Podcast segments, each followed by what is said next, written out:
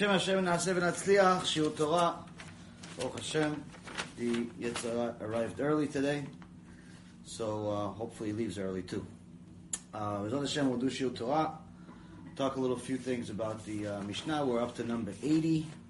Uh, try to talk about some more relevant things that could help our day-to-day lives. There's some things that we could learn from the parasha uh, and also from the uh, Mishnah uh, regarding marriage, regarding raising children, uh, regarding the day-to-day stuff that all of us fight with, have difficulties with, and uh, Hashem try to get a little bit of a better understanding uh, of uh, what is a Jewish life supposed to be like. Uh, there are many, Baruch Hashem, there's, there's many Jews in the world, um, and uh, unfortunately, not everybody knows exactly what it means to be a Jew, what it means to, to have a Jewish marriage. Uh, it's not just having a party for two hundred thousand dollars. You know, it's not just uh, eating kosher food. It's not just keeping Shabbat. Uh, it's not just having uh, kids as often as Hashem allows. Uh, there's a lot that goes into it, and today the statistics are so bad in the secular world, um, as far as marriages are concerned, that I think that it's gotten to a point where it's more profitable to have a divorce court than as a marriage court. Think they should they probably have the two next door to each other. People get married and say, okay, well, you know what? Already fill up the forms for the divorce, you know, for a few months from now. Uh, so, Bezrat Hashem, some of the some of the main things that are um, that people have as issues are easily fixable uh, if people are willing to swallow their pride. So, Bezrat Hashem will do Refuah Shlema, uh, Michel Koto, Refuah Shlema to Yeshua Michael ben Hadassah, Daniel Yeshua ben Avraham, Ampar Belufe, Hershel ben Meir, uh, Shiva bat Sarah, uh, Magda, Nicole Valmana, Michelle Valmana, Emily Valmana, Patricia Monte- Montero, Yedarian Garcia, Ada Vasquez, Rubiera Va- Guerrero, Melissa Ruben Ben Rivka, Dalia Romero, Lindsay Meesters, Gerga- Gergana, Bat Vladimir, Naomi Batsara, uh, Rav Aaron Yehuda Lieb, Ben Gittel Filga, uh, Luis Vasquez, um, Levana Bat Sarah, uh, Sarah Bat Levana, Doris Bat Jora, David Ben Nesria, and Bezrat Hashem, all of Am Yisrael will have Refuah Shlema, Refuah Nefesh, Refuah Guf. So, uh, like we said, the uh, amount of problems that I hear about on a daily basis continues to grow. Unfortunately, both the Jewish and non-Jewish world uh, is struggling in many cases with the same thing. Many people are having marriage problems. Many people are having problems with their children, raising their kids. What school should we send them to? What, how should we educate them? Why should I stay married? Why should I get married? Um, should I listen to my father that doesn't want me to marry this girl? Should I listen to my mother who doesn't want me to marry this guy? There's these constant issues um, that uh, it seems like the small decisions in life, or at least seemed like small decisions. I mean, the, technically, a decision is one second. Small decisions in life make a um, impact eternally, make an impact for the rest of your life. What is it like? Uh, it's like there was one time a guy sitting in a, um, a big giant building for an electric company.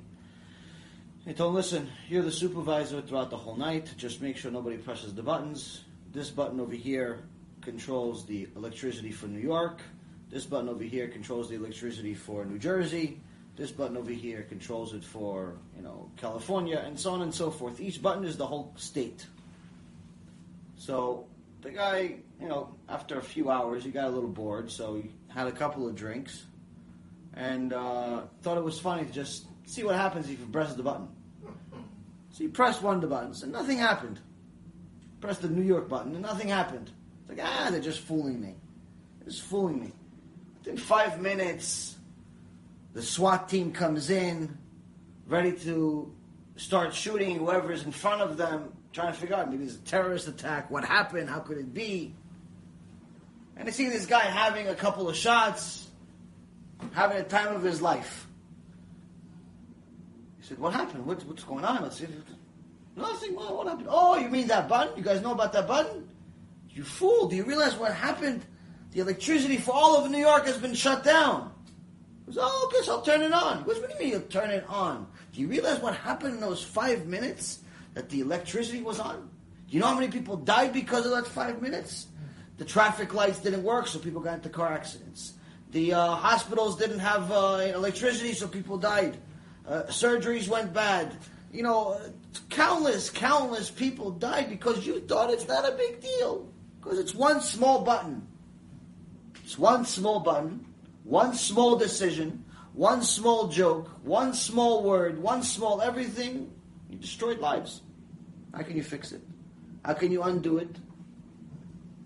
When he shows up to the uh, judge, they're trying him for all the plagues in the uh, you know that happened to uh, to Egypt, for murder, for this, for that. They're trying him for everything. He goes, "Wow, it was only one small button." The judge says, "One small button. Look what kind of damage you did with one small button."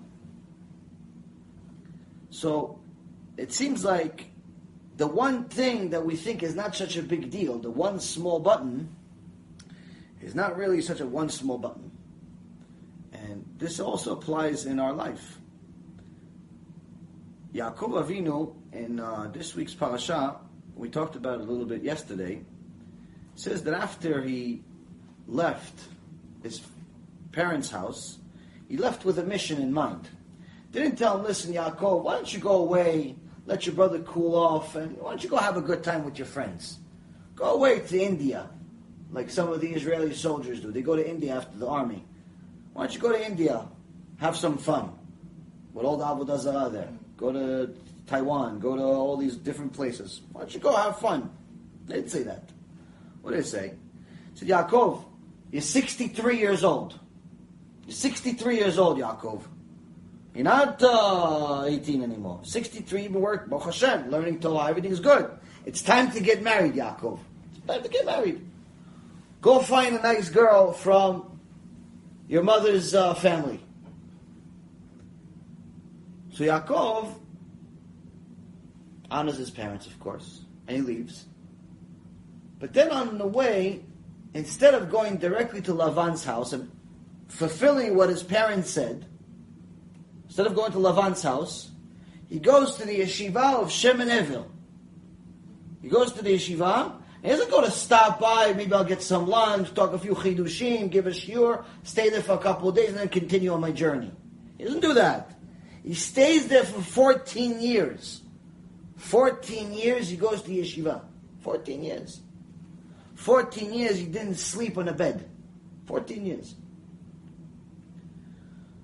So the Mefarshim ask a question. How could it be that Yaakov, Kodesh Kodashim, not listen to his parents? How could it be? They told him, go get married. Go find a girl. How is, how, what it makes him think that going to learn 14 years worth of Torah is going to help him? Like, what are you doing? You're not listening to your parents. It's not like you're 18 years old, 14 years, ah. It's just a, uh, little bit of time. 63, you're, you're a senior citizen already. No? Yaakov Avinu knew that 63 years he learned Torah was one level of Torah. But in order to survive not only Lavan's house, but also to be a husband, he needed to learn a different level of Torah. He needed to work on something he's never worked on before. And he needed to go prepare himself for marriage. Which means that the 14 years of yeshiva was part of finding a wife. Was preparing himself, was one of the achanot, one of the preparations of getting married. In today's world, people get married for all the wrong reasons. They get married for money, because everyone wants a free ride, as we were talking before the year started. Everyone wants somebody to take care of them. Like they're all crippled. And they're all blind and they're all deaf and they're all incapable. No, no, I need somebody to take care of me when I'm old. Who knows if you're going to survive to be old? Why are you getting married now? Forget about when you're old and dusty. Oh, fine. Now, why are you getting married now? You're 25 years old. Why are you getting married? You're 30 years old. Why are you getting married now? Forget about 50 years from now. Who knows if you're going to see 50 years? Everybody's convinced they're going to live to 120. Why are you getting married now to this person? Oh, he's nice. About what? What is he nice about? Oh, he takes me places. Okay, so if he didn't take you to places, he wouldn't be nice? Oh, he's funny. Oh, so so if maybe he lost all, if he used all of his, all of his material, no more jokes. So so you would divorce him because he's not funny anymore. Oh, he's religious. Oh, so if he just decides he doesn't want to go to Beit Knesset anymore, that's it. What makes why you with him? Why you with her? Oh, she's pretty. Oh, so if she lost an arm, so you're going to leave her? Abandon her? The Gemara Masechet Shabbat says, tzaddikim say, oh, you know, there was one tzaddik that lived, he had a wife with no arm. She was missing an arm. But his wife was so modest, his wife was so modest, that he didn't know she didn't have an arm until she died. She was she covered herself and so and she protected herself and protected her beauty and she made sure to follow all the halachot even when they're together intimately. You know, you're not supposed to do it in the middle of the day and it's supposed to be dark. It's not necessarily, uh, you know, it's not like the uh, Shema all the movies. Intimacy has a place, and of course in Judaism as well, but there's a times and a place and there's certain ways to do certain things. Enjoy yourself, but there's a way to enjoy yourself. We're not uh, animals. Says his wife was so modest that he didn't even know she didn't have an arm until she died. She says, yeah, but just imagine how modest he is. Oh, if she was modest, of course, that's the number one mitzvah for a woman is to be modest. But a man is not necessarily always modest. It's not a given for a man to be modest. It's not a given for a man to be modest with his eyes. It's not a, a given for a man to be modest with his mind. It's not a given. Look how modest he was. That he didn't even realize that his wife doesn't have an arm. So, if the wife doesn't have her beauty, because we all know beauty doesn't last. Of course, there's certain levels of beauty. Beauty changes over time. But if you're expecting your 20 year old wife to look the same when she's 50, 60, and 70 years old, you have a problem. Life doesn't work that way. So if you're marrying her for beauty, are you going to get divorced? Should we start already putting the timer on of how many years before you get divorced? Why are you getting married? For what? If you're saying to have kids, you don't have to get married to have kids. You can adopt some. There's plenty of kids that want adoption. Or you want to have your own kid? You don't have to get married to have your own kid. Why get married? Married, again, marriage and having kids are two different things. So what, your wife is a baby oven? There's one guy I knew, he hated his wife, hated her. Oh Mamash, guy was terrible. They hated each other, but almost every other year they'd have a kid. For the first few years of marriage, I think they had five, six kids. And then they got divorced. And we'd always ask them, this is many years ago, it's almost 20 years ago, we'd always ask them, guys always fighting. You're always yelling. You always hate each other. Why do you keep having kids? Because that's the point of marriage. I said, I hope not. Wife is just a baby oven. She makes babies. That's it. That's the point. Shem Elachem. That's what Hashem created the, the, the woman for. Is for that. That's her purpose in life. This is what you think. This is what you were taught. And that's where it struck. Hey, hey, hey. Don't tell me about what I was taught. That's when you strike the chord. Why? Because that's what they were taught.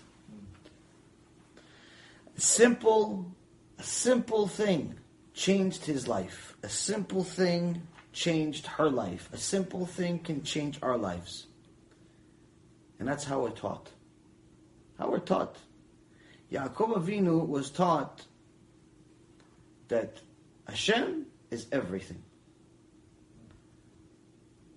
When he went to Lavan's house and suffered there, and suffered, and he was cheated over a hundred times he cheated him on money, he never complained once. For all the years, 20 years he was at Lavan's house, he never complained once.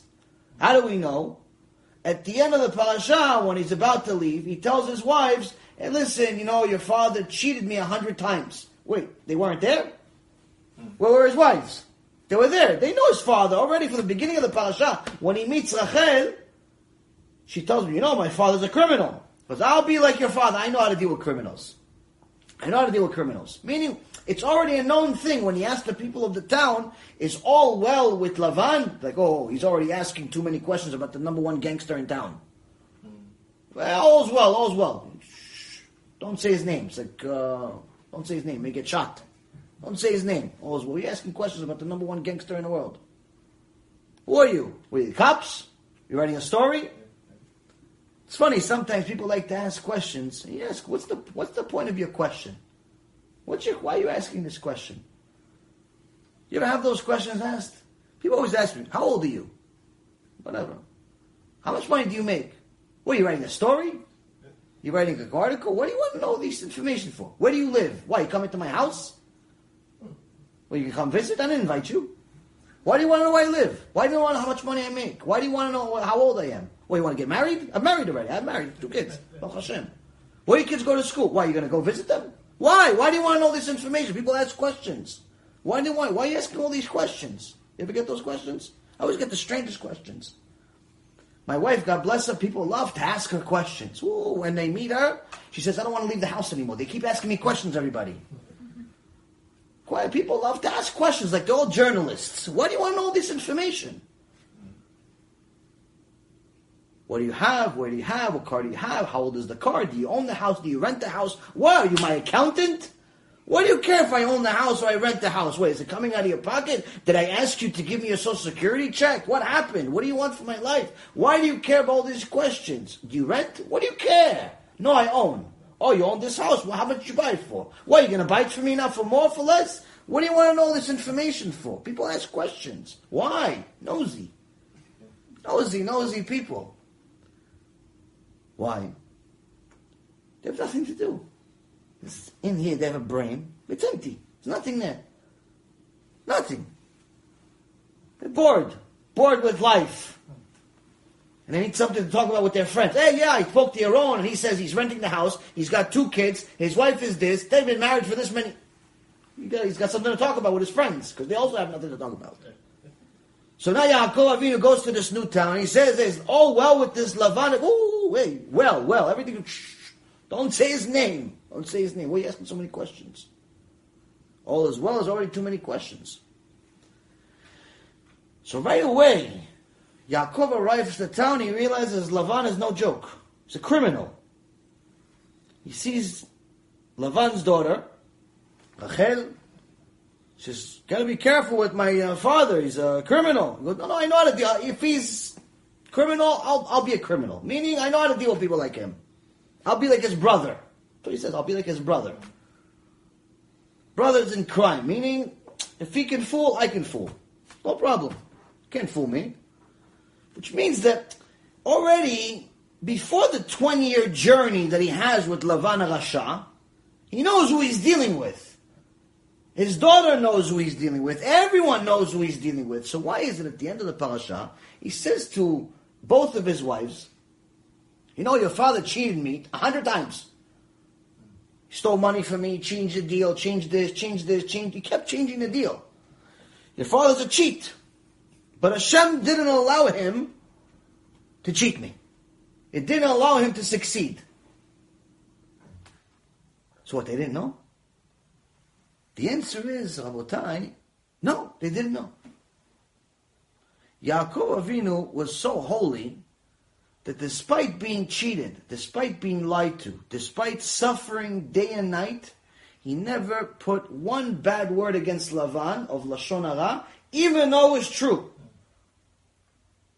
Because he knew that whatever is happening, Hashem's signing off on it. If Lavan is being allowed to cheat him, that's because Hashem pressed the button. Go. And he says, and Hashem did not allow his cheat to work. Meaning, he tried to cheat, but Hashem didn't allow it to work. Why didn't he allow it to work? Because I believe that Hashem's going to save me. So now, Yaakov Avinu, where did he find? Where did he learn this? The Chumash. There's no Chumash yet. Where did he, where did he learn this from? He learned this in the yeshiva of Shem and Ever. He learned this with his father, Yitzchak. He learned this with his grandfather. He learned this with his mother. He learned this his whole life.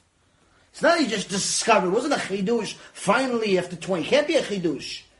You have to be quiet when someone's cheating you, lying to you, and hurting you in every single way, shape, or form for twenty years. You have to be quiet.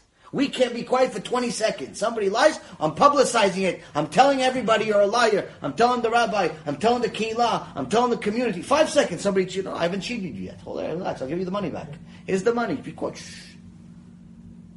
As soon as somebody wants to lie to us, cheat us, do something, I want to publicize it. I'm a lie. I want to do this. Ah, ooh, ah. Okay, okay, be quiet. Here, here, shh, be quiet, just here. Yaakov Avinu?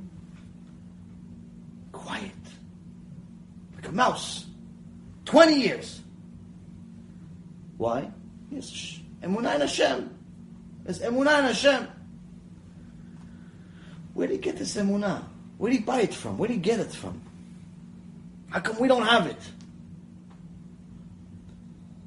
That has to do with this Mishnah.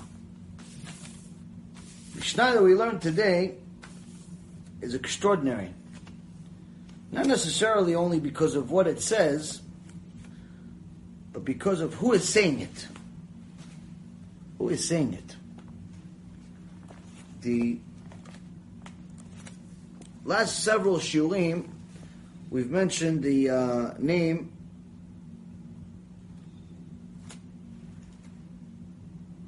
We've mentioned the name uh, uh, Rabbi Meir Baal HaNes. We mentioned that his rabbi was Elisha ben Avuya, aka Acher. And this is a Mishnah from Elisha ben Avuya. So Elisha ben Avuya אומר, הלומד ילד, למה הוא דומה? לדיו כתובה על נייר חדש. והלומד זקן למה הוא דומה? לדיו כתובה על נייר מחוק. So Elisha ben Avuya says, one who studies Torah while he's still a child, to what is he likened? What is he like? To ink on fresh, clean paper. And one who studies Torah when he's an old man, once he's an old man, what is he likened to? To ink written on smudged paper. So first and foremost, we see that this in this Mishnah, we're meaning Elisha ben Avuya, but over here they're calling him Elisha ben Avuya and not the new name that he got later on in his life after he went off to Derech and he got a new name coined Acher. So, as we've done already in the past, let's continue with finding out who is this Elisha ben Avuya, why should we listen to him, why should we not? I mean, in essence, you're talking about someone that the Torah says you're not allowed to learn from him. Told Rabbi Meir, told everybody else not allowed to learn from him. But here, here we are, it's part of the Mishnah. We're obligated to learn this. This is before he went off the Derech. So who is he? So Elisha ben Avuya, the Torah says in the Gemara Masechet Chagiga, uh, page 15, also in Yerushalmi uh, as well, uh, Perek Sheni, the second Perek, Halacha 1, uh, and a few other places talks about his story. story. It actually says he's a third generation Tana that went off the derech, that went off to become a heretic became a heretic. How could it be? How can someone become a heretic? I mean, this is not someone that went to yeshiva for a few years, didn't like it, asked his rabbi a couple of questions, rabbi didn't have answers, and he got off the derech. It's not that. There's a uh, story about Rav Brisk. Rav Brisk one day saw that one of the guys that went off the derech, that became secular, was in his yeshiva, and then he left. A few months past, he sees him in the street on Shabbat, smoking a cigarette. And he says, Shabbat Shalom. Oh, you know, the guy was a little embarrassed, threw out the cigarette. Oh yeah, Kvod Rav, how are you? How are you? I'm fine. How are you? How are you doing? Why don't you come join us in the yeshiva? Oh, no, Kvod Rav, you know, it wasn't for me. Because so many years you're in the yeshiva, all of a sudden it wasn't for you. What happened? Says, uh, listen, Kvod Rav, I had a lot of questions. I had a lot of questions, and there was no answers. So I knew it wasn't for me. So Rabbi Brisk said, you didn't have a lot of questions. You had a lot of excuses. Because you know that if you had a lot of questions, I was right there for you to ask. And not once did you come to me and ask me those questions. You didn't ask me questions. If you had questions, who's God, where is God, all the whatever questions, philosophical questions you have, this question, that question, emunah questions, bitachon questions, science questions, any question you have. If you had questions, why not one time did you come to me and ask me the questions? Because you didn't have questions, you had excuses, and you were looking to use those excuses to justify your sins. You wanted to sin. You wanted to smoke on Shabbat. You wanted to go out with the Goya. You wanted to eat chazir. You wanted to do whatever you want. Now, you know the truth. You know what Moshe Rabbeinu gave us Torah. You know Moshe Rabbeinu said, you don't have to do those things. But he said, listen, how can I do those things knowing that it's wrong? So let me find a hole in the system. Oh, you know what? You know what? It says, on one hand, it says one thing in this pasuk, and it says a different pasuk, something else. It says uh, to Avraham Avinu, Hashem told them that your descendants are going to be in Egypt for 430 years. But then later on it says in Exodus they were there for 400 years. But then if you do the math, they were really there for 210 years. So there's confusion. Oh, there's questions. There's too many questions. The whole thing is pasul. The whole thing is cancelled. No, nothing is cancelled. Just look at what the commentaries, how they explain it. See, it makes perfect sense. Why Hashem said it in one way, why He said it the second way, why He said it the third way. Everything has an explanation. Everything. And the handful of things that don't have an explanation, the entire Torah, we're talking about millions and millions of pages for the oral Torah, written Torah, and so on. All the Torah doesn't have the few things that don't have explanations. You're not going to ask anyway. Why? You're not in that level to ask those questions. You're not on the level. You're not on the level to care about those questions. I'll give you an example. Parah Adumah. Do you understand the concept of Parah Adumah? Paraduma. What you got to do? You have to make sure there's perfect cow, perfectly red cow. If there's two hairs that are not red, it's psula. She's not good. Now let's ask a question here. How many hairs does a para have, does a cow have? We're millions of hairs. Millions of hairs. Imagine somebody comes to you and tells you, listen, I wanted to marry your daughter. Beautiful, nice, you guys are rich, everything is great, Baruch Hashem, wonderful, everything is great. But I heard, I heard, I didn't even see, I heard that your daughter has two gray hairs. So the shidduch is off. The shidduch is off. Your daughter has two gray hairs on her arm, on her, on her finger, on her foot, or somewhere. She, I'm off, the shidduch is off. Two, two gray hairs. What do you do? You throw this guy out with uh, head first. What's wrong with this person? First of all, what's the big deal? Two hairs.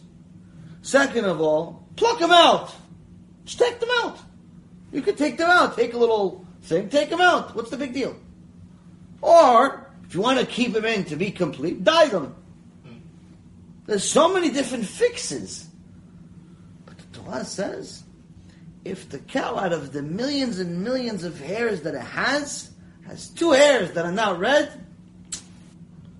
cannot be used.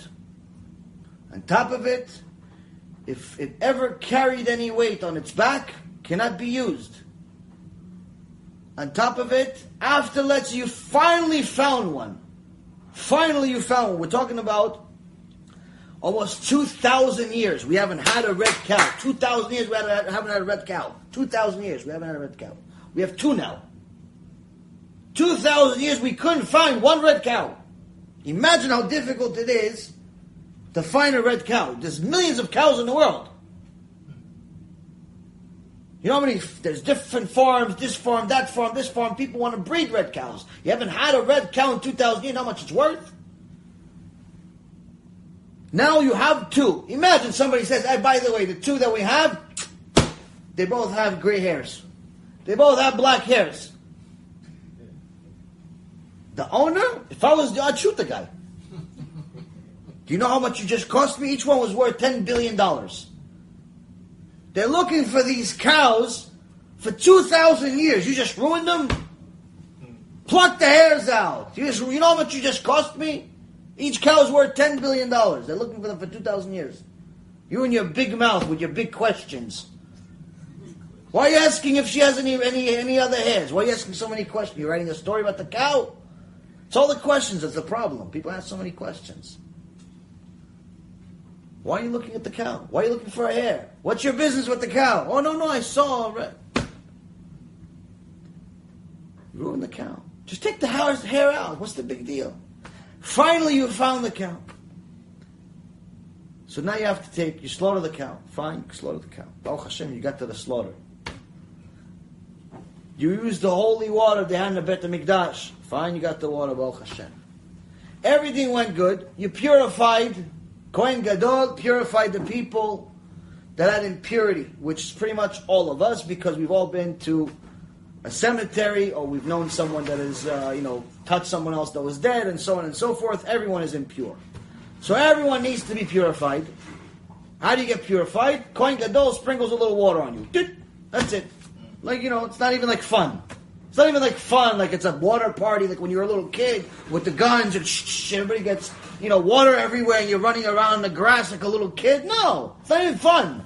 You're waiting for this for 2,000 years. At least you want it to be a little fun. Hey, let's have water party, balloons, something. No, tick, tick, you're fixed. Finished. Finished. Not even, you don't even get like a chazak u'baruch, nothing. Nothing, nothing happens. Okay, so maybe you figure, you know what, the Kohen Gadol, this Kohen, a regular Kohen, regular Kohen has a very important job. He's got millions of Jews to purify. She must be a very special person. Must be a very special person. So he must be purer than all of us. What do you find out? You find out at the end of the day, after he sprinkled however many people he fit, he sprinkled 10 million people. You know what kind of job it is to sprinkle so many people? Do You ever sprinkle that many people? Just throwing a water, water uh, balloon makes you tired. This guy sprinkled people all day, all day. Finally, he finished the day. You know how tired he is? You figure this guy is Kodesh Kodashim. What do they say? Hey, by the way, Kohen, you're not pure now. The Kohen that purified everyone else, he's not pure now. Why? Because he touched the red cow. He sprinkled everyone else, he purified everyone else, and by purifying everyone else, he's not pure. Why? Doesn't make any sense. Can you explain this? No, there's no way to explain it. This is one of the few things in the Torah that Shlomo HaMelech, Alav Shalom says, red cow, beyond me. I don't understand. But this is not a question that before you go to sleep, you ask yourself. Any one of you, before you went to sleep, and say, oh, you know what, the red cow is bothering me so much. Hashem, come to me in a dream. Send Avraham, Yitzhak, Yaakov, somebody, send somebody in a dream. Send Shlomo HaMelech from Gan Eden to finally understand the red cow. He's in, he's in Olam Haba right now. No, you probably know the answer by now. You're not still asking. Hashem, send me Shlomo HaMelech. I can't sleep all night. So I'm going to sleep just for you to send Shlomo HaMelech so I can have the answer. I can tell him the shiur. I have a whole shiur Torah. This is why we have the red cow. No one went to sleep like that. No one cares. No one asked this question. No one asked this question. Who asked this question? So the few questions we don't have answers for, we don't really care about the answers because we're not glued to Hashem like we're supposed to be.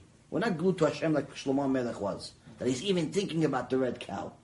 Meaning that the Rabbi Brisky is saying if you had any questions, you had emunah questions, bitachon questions, uh, science questions, any question you had, you could have come to me. You didn't come. That means you didn't have questions. You had excuses. You had excuses to justify your behavior. And you knew that as soon as you come to me, I'm going to destroy all your excuses. You wanted to be a sinner? You made excuses in your head. You let the Yetzer Hara already take over. So, people always ask, how could it be that someone that's religious goes off the derech? Now, in the Gemara, in Masechet Brachot, it says that there's actually a sugya, there's a, a whole uh, complication here. So, is it possible for someone that's holy, someone that comes, that's his nature is good, learns Torah, mitzvot, everything is good? Is it possible for such a person to go bad? They say, well, look, you had a few people. You had Yanai. Yanai was a Kohen, or Yochanan. They say it's the same one, it's the same person. And the Gemara in uh, Brachot, page 29a, says, is it possible for a righteous man to turn away from his righteousness and to become corrupt? Is that even possible? I mean, if he's righteous, how could he just change all of a sudden? Why, you watch TV and that's it, that ruined everything? I mean, the guy was righteous for 30, 40, 50, 60 years. He watched TV and, you know, one time that's it, everything went bad?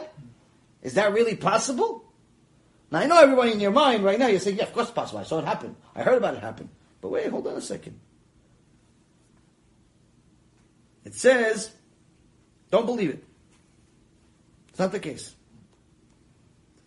Now you're going to use the example of Yochanan. Yochanan was a Kohen Gadol. Not only a Kohen, he was a Kohen Gadol, the head of the Kohanim. For how long? For 80 years. That means that he had to survive Kodesh Kodashim. He had to go in Yom Kippur for a few minutes in Kodesh Kodashim with a pure thought, a pure mind to save the people for 80 years. And after 80 years, not only did he go against, he became a heretic, he became a Sadducee. From Kohen Gadol to Sadducee, the worst of, the worst of them. Like literally one degree under Christian. No, they're Avodah Zarah. Sadducees were heretics. It's different level, Bemet. So how could it be? Abaye says, Yochanan didn't just go off the derech. Yochanan was off the derech the whole time. Meaning Yochanan is really Yanai. Yanai was a Rasha that massacred many sages because they questioned whether he had the ability to be a Kohen Gadol. He murdered many of them. It says so it's not that he became a Rasha. He was a Rasha the whole time. Contained it for a while. Another example they use is Elisha ben Avuya. Elisha ben Avuya, put it behind you. Elisha ben Avuya, they say, Elisha ben Avuya, I mean, his student, his student is Rabbi Meir Baal HaNes. I mean, Imagine knowing somebody that knows somebody that knows somebody that touched the hand of Rabbi Meir Baal HaNes. Someone goes to a grave, they tell everyone the story. Oh, I went to the grave and I prayed the grave, but he's not there. The grave is there, but he's not there. I prayed at the grave, Rabbi Meir, and I put the candle, and they, they tell you the story for how many, for the rest of their life, they're going to tell you the story. I went to the grave, I'll be Rabbi Meir, Baal HaNes, start touching their eyes, I'll be me, Meir, Rabbi Meir, all these different things. I went to the, they didn't talk to him. They just went to the grave, and they're so proud of it. They're so excited. It's so amazing. Baruch Hashem, Hashem had so many miracles happen because of Rabbi. Well, Baruch Hashem, but he didn't know Rabbi Meir. Imagine being his teacher. Do you understand what's happening? This is his teacher. How could his teacher? I mean, if he's Rabbi Meir is so good, his teacher is even greater.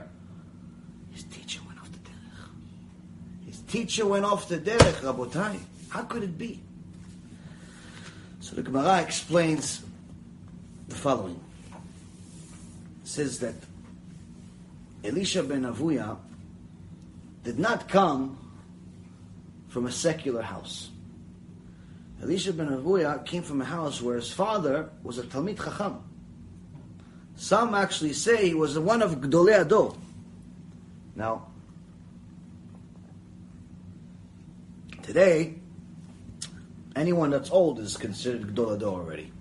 The, the term Gdol Ador is thrown around like it's bubblegum. There really are a few Gdolei Ador, but everyone that likes a certain rabbi is like, oh, he's Gdol Ador. How old is he? He's 35. He's not Gdol Ador. I'm sorry. He's 35 years old. He's not Gdol Ador yet. He has to be. Let, let him be tzaddik like he is right now and even more for the next 67 years. And then we'll talk about Gdol Ador. It's not that necessarily that Gdol Ador requires a certain age, but I mean, he still doesn't have enough experience at that age. No, but he knows everything. Everything? Everything, everything he knows. Do you know what everything is in order to know if he knows everything? Oh, but he knows the things by heart. he knows the whole Mishnah by heart. He knows the whole Gemara by heart. Oh, you checked them? You checked them line by line? Oh, he knows a few verses by heart. He knows a few Gemarot by heart. I know verses by heart. Does that mean I'm Gadol of anything? No, just knows you know by heart a few times. Big deal.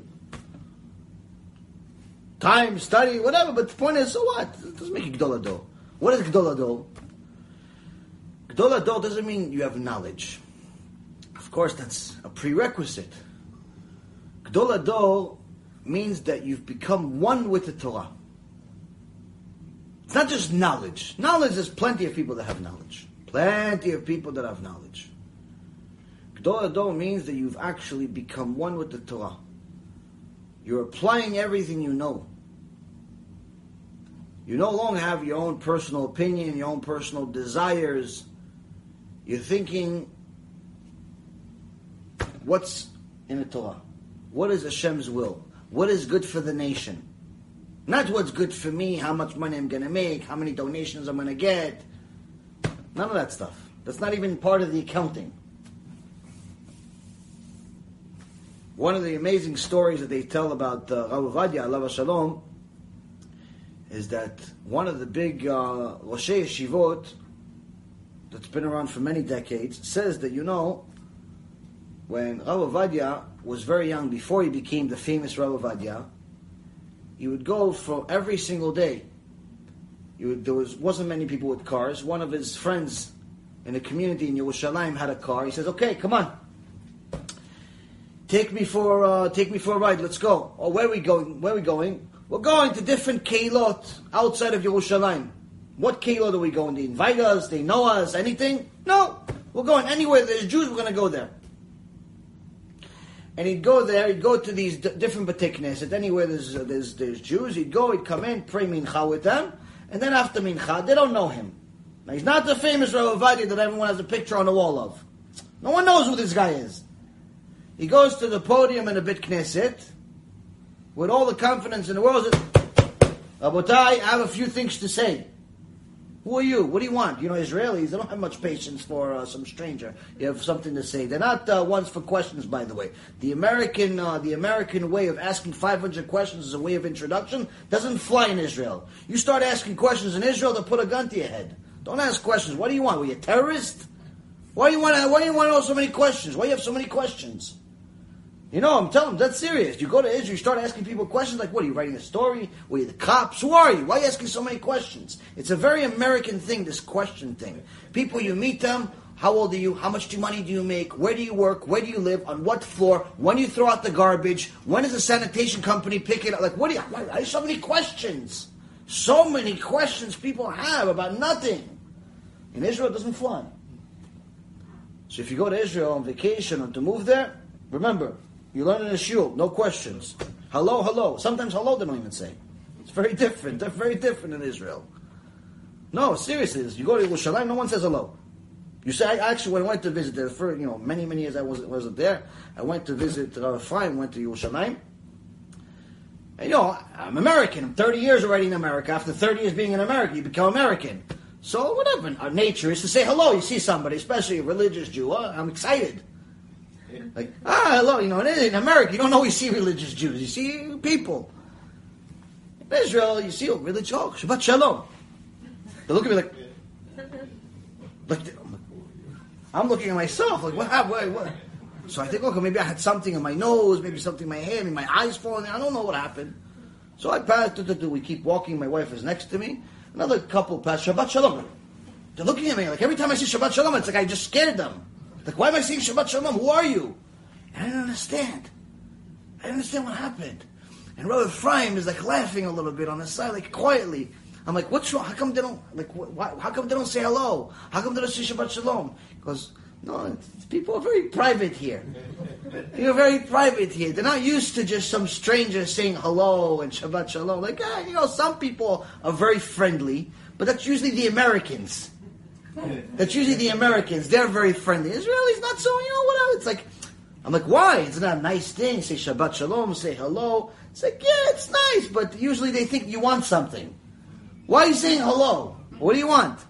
What do you want? What do you, why are you saying hello? Who are you? Why are you saying hello to me? It's very different. It's a very different climate, very different culture. So that was a shock to me. It bothered me a lot. It still bothers me. People don't say hello. Very strange. But to us, it's strange. To us, to them, we're strange. But anyway, the uh, well, I forgot the story I was saying.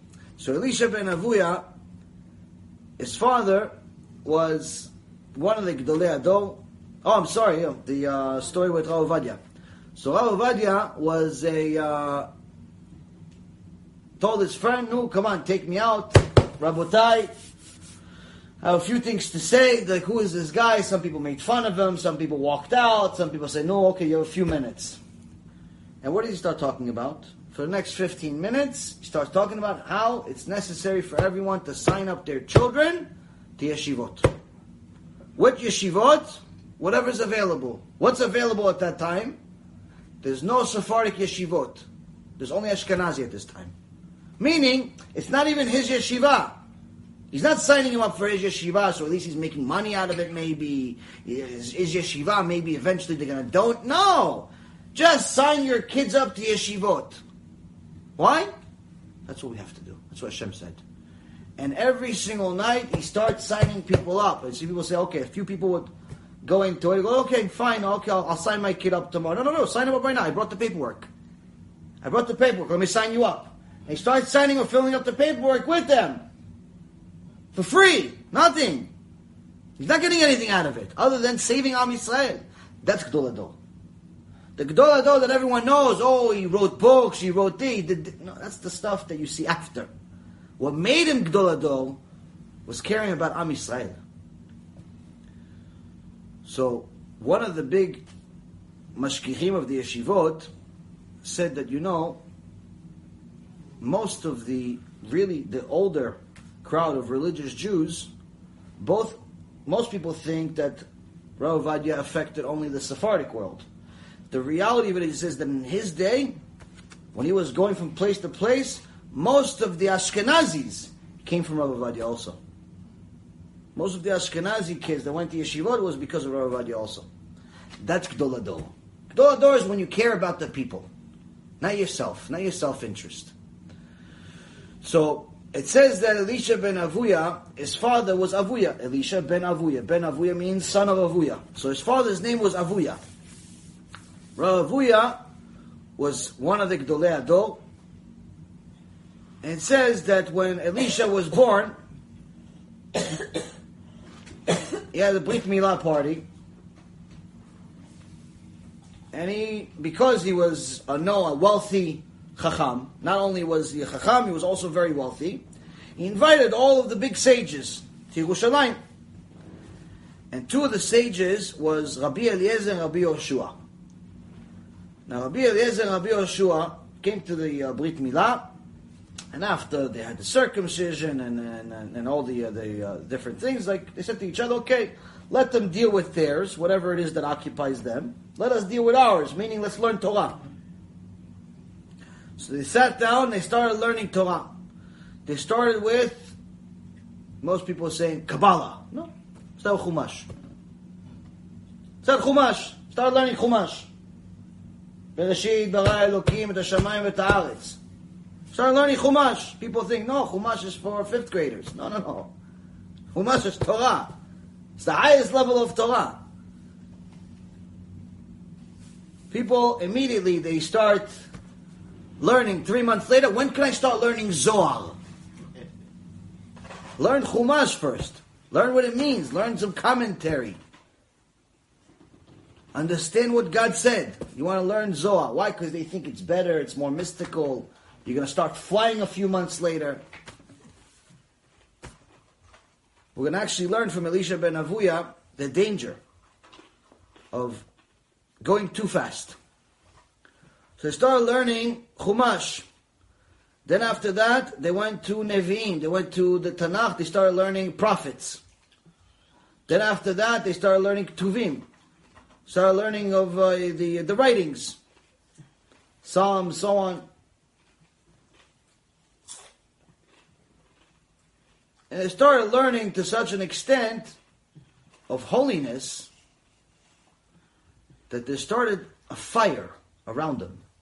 A holy fire started being lit around them. A a fire. Not like an imaginary fire, oh wow, that's really cool. No, no, like a real fire, but a fire is not burning anything. So initially, Avuya came and said, Wait, you're burning my house? No, no, don't worry, this is a fire of Torah. And Avuya says, if this is what Torah gets, I'm now committing my son to a life of Torah. So now the Mefarshim ask a question here. Avuya was Gdol Ador. What, he just discovered the benefits of Torah? I mean, he obviously knew Torah has many, many benefits. Well, he saw fire and now, oh, now I'm going to, why didn't he commit his son to Torah? Before that, he was born already. Tell him, okay, I'm committing my son to Torah. Why is it that after he saw the fire, he committed his son to Torah? So, Rav Shach, Rav Shalom, says an amazing chidush. Such an amazing chidush that I think if someone really can understand the significance of this chidush, they can understand this entire Mishnah. If you don't understand this chidush, you're not going to understand anything I say after this. And the chidush is relatively simple. As a side note, Gemara says in Moed Katan, one of the uh, Chiya says uh, to people, he was a Kohen, says, whoever can give me a chidush, I'll give him part of the offering he got as a, as a Kohen. He had a huge piece of meat. I'll give him this, one of the pieces of meat, worth a few thousand dollars. Somebody gave him a chidush. Says, if you have another chidush, I'll give you the other piece of meat. Give him another chidush. And he says, you know, the chidush I told you, I actually learned it from your Rav. He goes, the fact that you learned it from my Rav is worth, bo- bo- worth more than the first two chidushim that you gave me. Here we see the value of a chidush. So Rav Shach says the following. Of course, Avuya knew. Of course, Avuya knew the value, the value of Torah. You have the Masoret, you learn mitzvot, you fulfill the will of Hashem, and so on and so forth. But the problem here is that he didn't commit his son to a life of Torah for the sake of Torah. He committed his son to Torah because he saw the material benefits out of it. He saw that when you learn Torah and you get to such a high level, like Rabbi Eliezer and Rabbi Yoshua, you could have such fire, such kavod, both from Shamayim and Aretz. People look at you, look at this. Just thinking about a fire, we're already giving him kavod. Imagine seeing the fire. How much kavod they got. Maybe they can make money out of it. He's thinking about all the material benefits of this Torah. He says that ruined everything.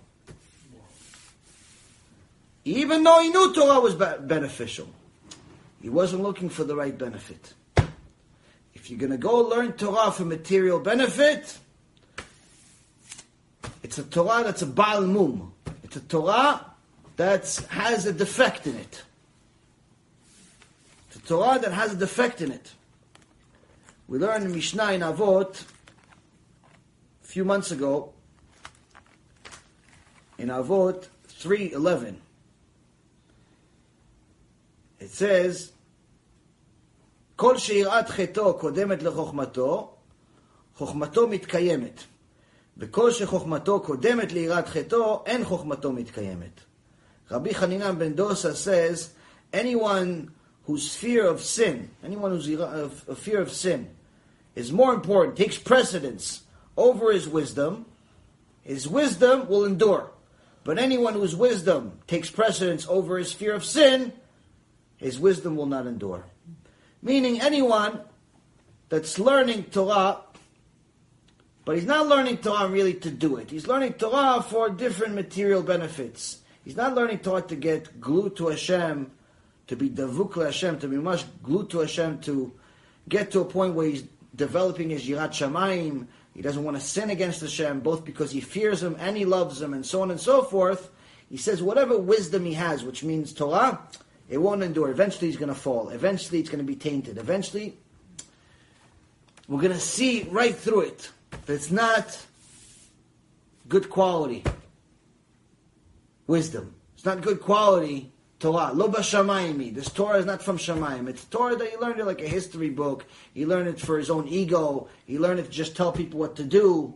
He didn't learn it for the sake of Hashem. He didn't learn it because Hashem said so. So Avuya had a son, and he wanted his son to become Gedol Ador. But not because that would fulfill the will of Hashem. Because he wanted the kavod. He wanted the honor that comes with being Gedol Ador. He wanted the money that comes with being Gedol Ador. So later on, Elisha got to a point where he became a big chacham,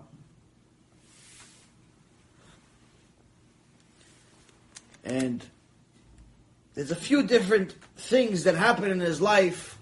They say in different Gemarot that uh, some people say was the turning point that made him turn him into a kufil.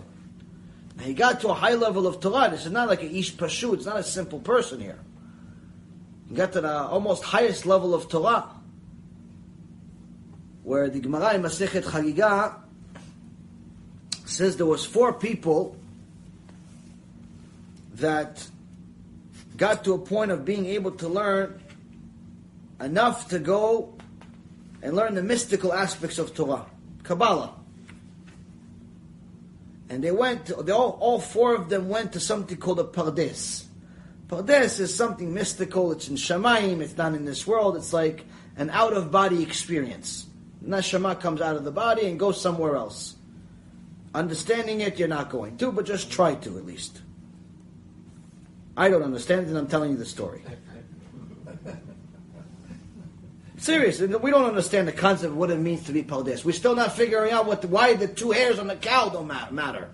You want to understand Pardes, but it says in the Gemara, we went over this Gemara, Baruch Hashem, says Pardes. Okay, so they went to Pardes. Fine.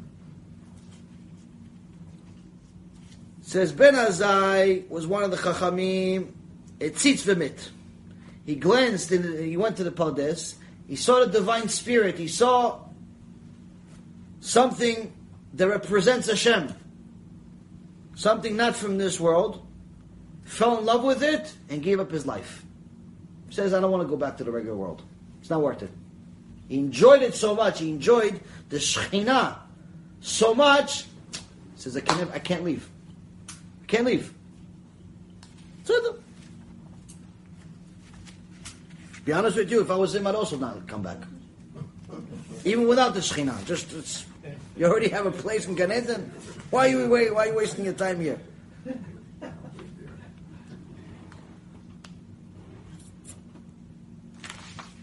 That was Ben Azai. the Ben Zoma, oh no, so the uh, Another Chacham went there and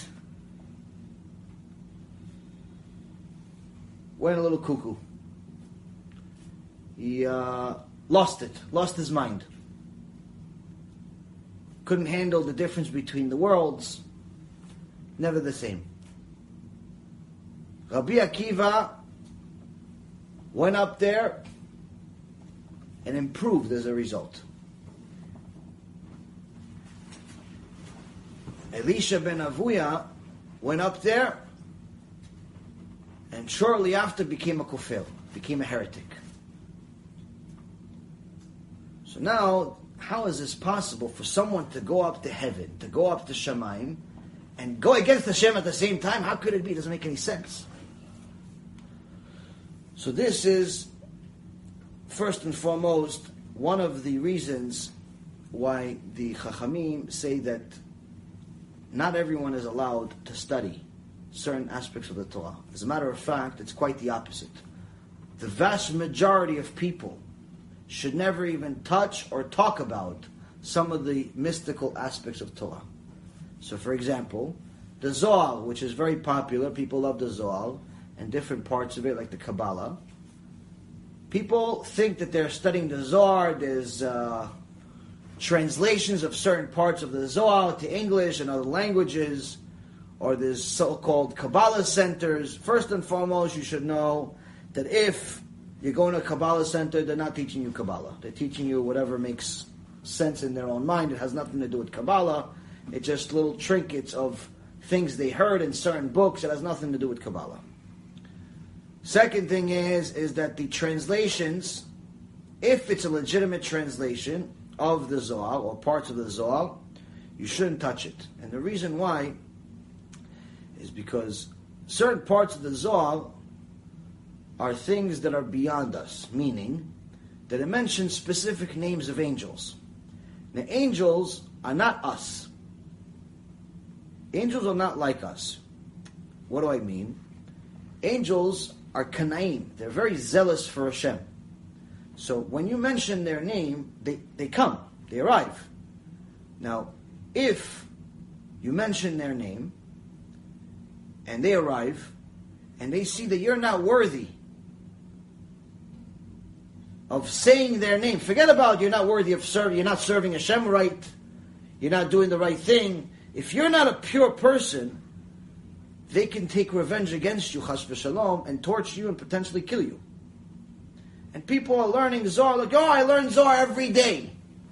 And then they tell me, yeah, I have so many problems in my life, I don't know why. I got a flat tire on Tuesday, got into a car crash on Wednesday, I broke my hand on Thursday. You're like, yeah, you probably by Friday you won't survive if you don't stop. People ask, oh, they tell me, oh, but I learn Zohar every day. Like, you shouldn't be learning Zohar. So, and that's not just the Zohar, there's other aspects of the Torah that are also very mystical. And the reason why people are very attracted to the Zohar is because it seems like it's very far away, it's very mystical, and you could, like, I don't know, fool the system somehow and all of it overnight become a tzaddik overnight become successful. It's all nonsense. It doesn't work that way. So there's certain aspects of the Torah that are not for everyone. There's certain aspects of the Torah that you just simply should not study because you won't understand it anyway. And you're just wasting your time. And the reality of it is that you have to ask yourself, what's the point of your studying? If your studying is to get some type of magic trick, you're not looking for Torah. You're looking for Avodah Zarah. You're looking for idol worship. If you think that if by you studying Torah, all of a sudden you're going to become rich overnight, good looking, skinny, and uh, somehow smart. And it's all going to happen out of a short period of time. You're not. You're looking for a magic trick. You're looking for witchcraft. You're not looking for Torah. The point of why we learn Torah is for, to fulfill the will of Hashem. That's the bottom line reason of why we learn Torah. Yes, of course, there's certain different beneficial aspects to it, but the real reason of why we learn Torah is because Hashem said so. So if you're looking for some trick system, you're putting yourself in danger. It's better you don't learn at all. Now, you're obligated to learn. But if you're learning for such a thing, it's better you don't learn because you're putting yourself, you're learning the wrong thing. Now, what's the, what's the source? What's the proof? Elisha ben Avuya. Elisha ben Avuya, even though he was at the time before he went off the derech, he was very holy. At the time before he went off the derech, he was very righteous and everything was great but he bit off a little more than he can chew. He studied a little bit too much mysticism. He went a little too far, beyond what his capability of the neshama that he had had. And as soon as he saw certain things that didn't make sense to him, he turned the opposite end. And this actually happens a lot of times where people, for example, love to talk about the Rambam. But instead of learning what the Rambam said as far as halachot, the Yad Chazakah, the Mishneh Torah, that he uh, learned all the halachot, how to be a Jew, how to follow the 613 commandments in our days, what to do, what not to do, how to behave, so on and so forth. What do they do? They learn Moreh Nevuchim. They learn Guide for the Perplexed. Now, Guide for the Perplexed, for anyone that's a real Talmid Chacham, will tell you that reading it, reading reading Moreh Nevuchim, most likely is more likely to confuse you about everything in life, not just Torah, about everything in life than help you. Why? You have to be an extraordinarily high level of intellect and holiness to understand what he means. Because there are certain times that in Moreh Nevuchim, the Rambam talks in philosophical terms that are makes him sound like a, a Shalom, like he's a heretic. Doesn't make any sense if you don't understand the background of what he's saying. It doesn't make any sense to you. So no, people like to, oh look, he's this, he's that. He's like they, they read these books like it's like a, a, a Stephen King book. Like it's one of these non-fiction books or fiction books or Harry Potter. Like it's like, oh, yeah, he said this, he said this. You know what? It, you know the significance of this. The problem is that we really don't understand the significance of Torah. We don't realize that reading one simple verse, one simple verse, in the five books of Moses, Tanakh and the Chumash, not even just one verse, one word one word. Bereshit. First word, Bereshit. You know Bereshit? Say Bereshit. It was worth it for Hashem to create the entire world. The entire world. The whole world. With all the problems. With the flood. And the Avodah Zarah. And the heresy. And the Christianity. And uh, all the garbage that's in the world. And all the problems. And all the craziness. It was worth it enough for Hashem to create the world just for you to say Bereshit once. Once in your life. You said Bereshit, you're right in the book. You look the book, Chumash, Bereshit. That's it. Even say Bereshit bara Elokim et Shamayim Da'aretz. You said Bereshit. That's it. You said Bereshit. Finished. It was worth it for Hashem to create the world for that. And you want to go somewhere else. What's wrong with you? Where are you going? He specifically says the Torah is not in the heavens, it's not above, it's a deep into the ocean, above the mountains. Why are you going so far? Everyone wants a shortcut. They did tshuva six months ago. They already want to learn things that are, you know, what happens in heaven, what happened before this world, what's going to happen after this world, when's the Mashiach coming, exactly what time. I want to know what the Mashiach coming because I want to make sure I cook something for him, like he's going to talk to you, Bichlal. How do you know you're going to survive? Everyone wants to talk. When's the Mashiach coming? Is he coming today? Is he coming tomorrow? What's he going to look like? Is this going to happen? Uh, is it revival of the dead? They're dead. What, what year is the revival of the dead going to be? Is it going to be 40 years after? 15 years after? Is it going to be darkness? 15 days of darkness? That dark? What's going to happen? First, be a Jew. First, be a basic level righteous Jew. Then worry about Mashiach. What happens in heaven? What happens after this world? What happened before? First, be a decent person. Bereshit bara Hashem et hashamayim et haaretz. First say that verse with Shem Hashem in it. Do that, it was already worth the first time to create the world. After you do that, a little while longer, then you can start asking some more questions. Mashiach, no Mashiach, when Mashiach? Because the reality, everybody's so worried about Mashiach coming, not coming, doing Aliyah, doing Yeridah, doing this, doing this. We're forgetting about today. What about today? What about now? Everyone wants a shortcut.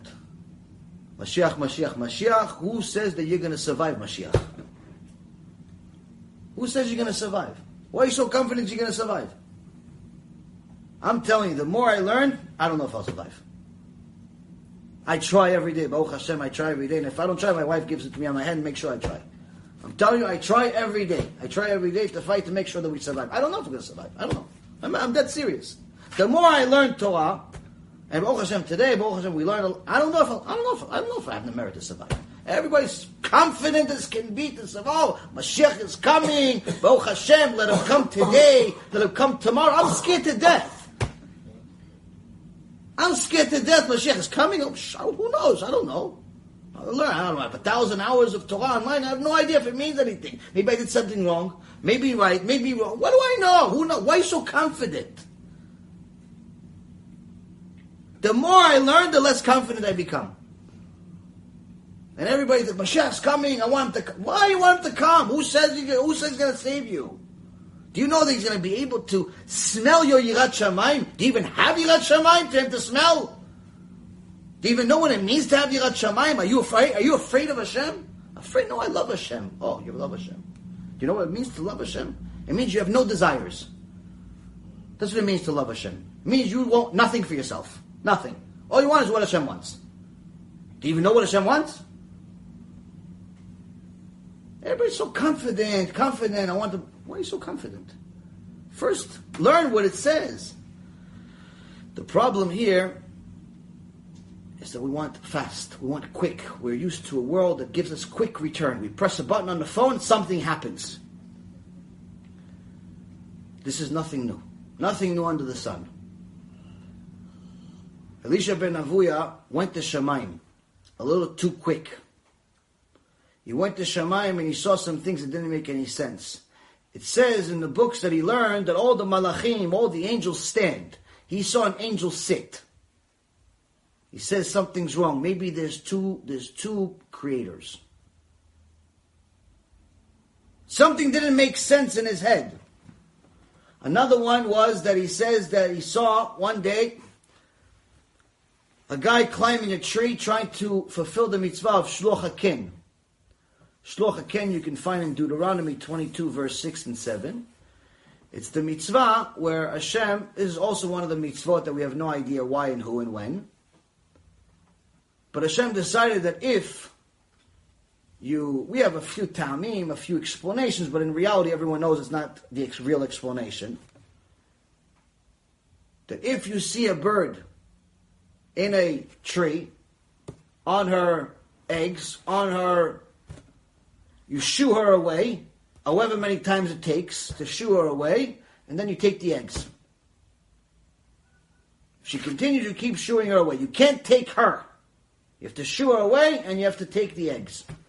That's a mitzvah. What's the, it says, what is actually the benefit of this mitzvah? Hashem promised you long days. Meaning long life. It says in the verse, go look, Deuteronomy 22, verse 6 and 7. You go shoo a bird and you're going to have a long life. Why? You know? I don't know.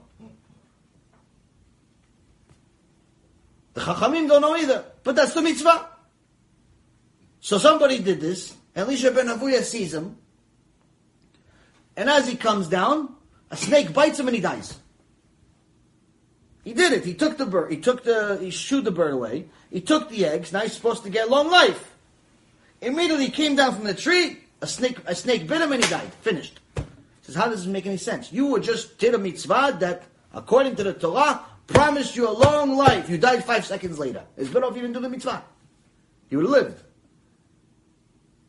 Says something's wrong. Maybe there's no, there's no deen, there's no dayan, there's no reward and punishment, meaning he became a kofir in the 13 principles of faith. Last but not least,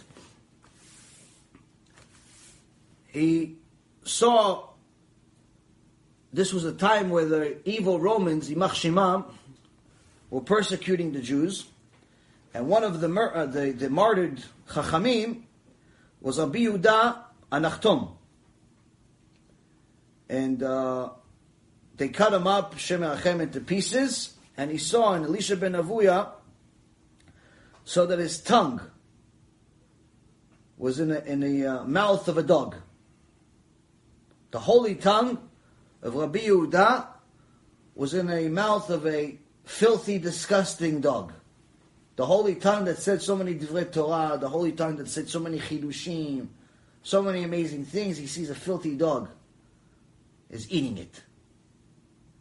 He says, after he sees it, he says, this is the Torah this is the Torah, and that's its reward. Maybe there's no reward and punishment. Maybe there's no afterlife. Maybe there's no resurrection. These things didn't make sense to him. Didn't make sense to him. And the reason why they didn't make sense to him is because he was thinking like us. He was thinking like a human being. And Hashem Barach specifically said in the Torah, my thoughts are not your thoughts. I don't think like you. When you think of benefit, you're immediately thinking of material.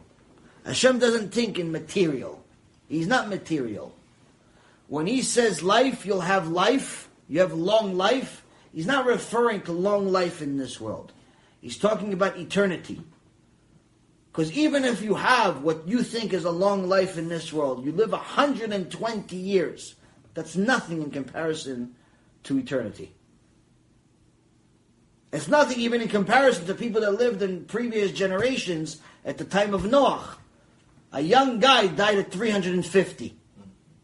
He died young. Had a skateboard uh, fall on his head and he died at 350. If you die an old man, you're almost a thousand. Well, so what? You lived 120. You're still a puppy, like a baby in Noah's uh, generation. Like a little baby. So even if you had a long life, what's long life? Meaning that whatever you think is a lot is nothing. Whatever you think is good is nothing. Our mind is still a human mind. It's a flawed human mind. And so when we're starting to give din, din v'chishbon to Hashem Barach, meaning we start doing the accounting of Hashem and start asking so many questions, not only to our neighbor, not only to our friends, but we're starting asking Hashem so many questions, Hashem says, come up here, I'll give you some answers. Come up here, I'll give you some answers. I can't give you answers while you're still down there. You have a lot of questions, come, I'll give you answers. Because the answers that I have, you can't understand them in your human form. You can't. Moshe Rabbeinu, Moshe Rabbeinu, Moshe Rabbeinu asked Hashem, Hashem, I want to know why does the righteous suffer and the wicked prosper? Doesn't make any sense. Hashem says, I can't, I cannot explain it to you why you're still here in this world. It's Moshe Rabbeinu, spoke to him face to face. We barely know how to spell Moshe in Hebrew. And we want to know more than Moshe. A lot of questions. So Elisha ben Avuya made a mistake. Why did he make a mistake? Two reasons. Number one, his Torah wasn't pure. His Torah was not for the sake of heaven. His Torah was for the sake of material, for exterior, for kavod, for respect, for honor. Why was it like that? Because that's how his father brought him up. His father already put it in his mind, in his DNA. Go make money. Selling Torah. Second thing is he grew too fast. He told the guy, "Listen, you just started learning Parashat Shavua. Keep going, keep going. Let's learn. Let's learn some Gemara." So you work through the day, and at night you learn. You learn in the morning. You work during the day and then you learn again at night. Well, he said, no, no, no, I'm leaving. I'm going to Kollel full time. You're not ready for Kollel. You're not ready for Kollel. You have to get, you have to be ready. You have to have a certain merit to go to Kollel. You have to have a certain amount of knowledge to go to Kollel. And I'm not talking about Torah knowledge. I'm talking about life knowledge. You can't just go from Gehinnom to Gan Eden in two seconds to get there. There's a certain amount of mesirut nefesh that's required. And for whatever reason or another, no one wants to listen to me. They keep going, they keep going, they keep going against. They have difficulties. I don't wish them difficulties, but they keep having difficulties. So, no one wants to be the student. Everybody wants to be the rabbi. Now, this Mishnah tells us a few other things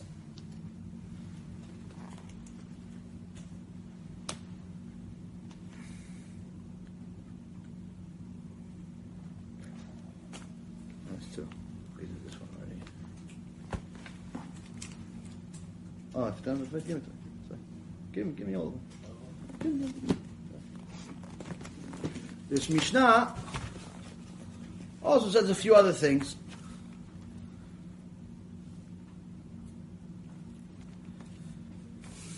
Now that we know we're dealing with, Elisha ben Avuya, see that Elisha ben Avuya saw a few things and got off the derech. But how did he get to such a point where it was coined the name Acher? Acher meaning the other. like he's not one of us. It's a stranger among us. How do you go from being a Tana? Tana, meaning you're able to revive the dead. You mentioned in the Gemara, your student is Rabbi Meir Baal HaNes. Rabbi Meir, the owner of miracles. I mean, uh, that's your student. How do you go from that to being called the other? Don't mention him by name. How do you get there? After he saw some of these things that didn't make sense to him, he started becoming anti-Torah. He started becoming anti-Torah. He started going from yeshiva to yeshiva. And he started asking the, que- the kids questions. What are you learning? Oh, I learned da, da, da, da. That's what you learned today? Okay, give me a chidush. And it's a little young kid. Gave him a chidush. Ah, it's wrong. Not if it's wrong, what do you do? You correct them. No, what do you do? You killed him. He says, you don't deserve to learn Torah. Another one, oh, you're going to be a plumber. It's better for you not to learn Torah. You're going to be a painter. You shouldn't learn Torah. He started discouraging people from learning Torah, killing, murdering, every all types of crazy things that you wouldn't think a psychopath does, let alone someone that knew Torah. His mind was completely twisted. Completely twisted. Now, one day, now remember, in those days, there's no internet, there's no newspapers, there's no pictures. Not everybody knows what you look like. One day, he goes to a prostitute. And the Gemara says, he goes to a prostitute, and the prostitute says to him, he says, I want your service. And the prostitute says, wait a minute, aren't you the big rabbi Elisha ben Avuya? Like, what are you doing here? And instead of responding uh, to her with words, it was Shabbat. Instead of responding to her with words, he took a onion out of the ground. He went in the ground, he took an onion out of the ground, which is Chilul Shabbat. He violated Shabbat. And he gave it to her as a present. She was, oh, you're not Elisha. You're, you're not the rabbi. You're Acher. You're someone else. Why? Why did you, how did she come up with that? Why do you go from here? Aren't you Adol? Oh, no, no, you're not him. He gave you an onion. What? So onion makes you not somebody else? What happened? Here's the chidush. The chidush is the prostitute knew something that I wish, I wish everyone in this generation knew. Says that even the biggest rabbi in the world, even someone that's been religious his entire life, even someone that went to the best yeshivot, even someone that has great upbringing, even someone that's this and that, whatever you want to say. There's no such thing as someone that's exempt from sex crimes. Meaning, if you're a guy, you can make a sex crime. If you're a girl, you can make. If you're alive, you can make a sex crime. Meaning, go do something that's not allowed. Why? You have Yetzer Hara. She says though, if even if he is a rabbi, even if he is Elisha Acher, and he came to me, it's not really a a good thing for him to come to me. I'm, after all, I'm a prostitute. That's why I asked the question. It's not normal. But how did she decide it's not him? She didn't see a picture in the newspaper. There's no newspapers, Baruch Hashem, in those days. How did she see? So, he violated Shabbat. Meaning that even the biggest rabbi can violate a sex crime, but not even the biggest fool will violate Shabbat. The biggest rabbi could make go to a prostitute, but the biggest fool with a costume on still wouldn't violate Shabbat. Who knew? Where did we learn this musar from? A prostitute, a zonah. Do you understand? Do you understand what's happening here? People say, no, no, I go to Beit Knesset on Yom Kippur. You have a choice. Keep Yom Kippur, keep Shabbat, keep Shabbat. Shabbat's more holy than Yom Kippur. But people think, oh no, but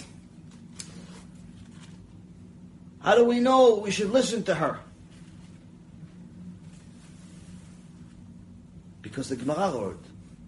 The Gemara wrote it, and to make sure you realize that it doesn't matter that she's the one that said it, despite all of her own crimes against Hashem. What's true is true. It doesn't matter who says it. That's why they wrote it in the Gemara. It makes no difference who said the truth. It still remains the truth. One of the places we learn this from is from a couple of weeks ago. We learned about Eliezer and Avraham. They had a conversation between them. Eliezer says to Avraham, Avraham, you know, you want me to go find your son Yitzchak a wife, but you know, I have a daughter. I'm your second in command. I give shiurim when you're not giving shiurim. I give the shiurim. I replace you. You know I know Torah. He became Gdol I give Shura Torah every day, not just on Tuesdays and Wednesdays. Every day Shura Torah I give. And my daughter, Tzadikah, she's the best one in the seminar. Tamidah Chachama, you're her rabbi. Your wife, Sarah, is a rabbanit. You know she grew up in a good house. She grew she knows who your son is. Good match. Avraham Avinu, Avraham Avinu says, Ata'ahu, ani baruch. You are cursed. I'm blessed. Can never be a marriage. It can never be a marriage. Why? You're from Canaan. The Canaanites are cursed. Hashem says they're cursed. Me, I'm part of the, I'm blessed. Now, if I was Eliezer, I say, thank you very much, I quit. Here's my uh, two weeks notice. I'm cursed. After all these years I've been with you, I'm cursed. I'm leaving. I'm gone. See you later. Thank you. No thank you. Kind of attitude. I'm suing you for harassment. What does Eliezer say? You're right. You're right. I swear to you. I swear to you. And he makes a vow. He makes a vow in that moment. I swear to you, I'm going to find him. I'm not going to bring your son, a Canaanite. I'm bring him one of your people. Someone that's allowed. And Hashem Yitbarach saw that inside Eliezer, he did not get offended. He did not get hurt, even though he just told him. His own teacher told him, You're cursed. We're hearing that he says he cursed, and we're getting offended right now. I see your faces. Everybody's offended. Why do you say that? That's so mean, Abraham. Why are you saying it, Abraham? That's so mean. Right? You're all thinking that. I know, I see your faces. You're all saying it's so rude. That's so mean. Why is he racist? You're all upset about it. Eliezer wasn't upset. Why? Because it was the truth. It was the truth. The truth comes out. It doesn't matter who says it. It doesn't matter who says it. If it's true, it's true. If it's true, it's the will of Hashem. We also learn it from Bil'am Rasha. Bil'am Rasha.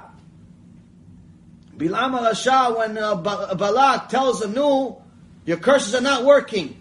Do something else. He says, what do you think? God thinks like you or me. He changes his mind. What do you think? He's a human being. He says one thing today, he changes tomorrow.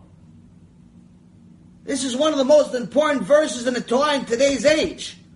It completely destroys Christianity. It completely destroys all of Avodah Zarah.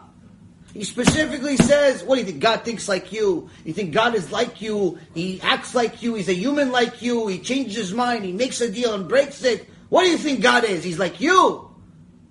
This is a verse in the Torah. Why is it a verse in the Torah? Bilam said it. Doesn't make a difference who said it. If it's true, it's true. If it's true, it's true. It doesn't make a difference.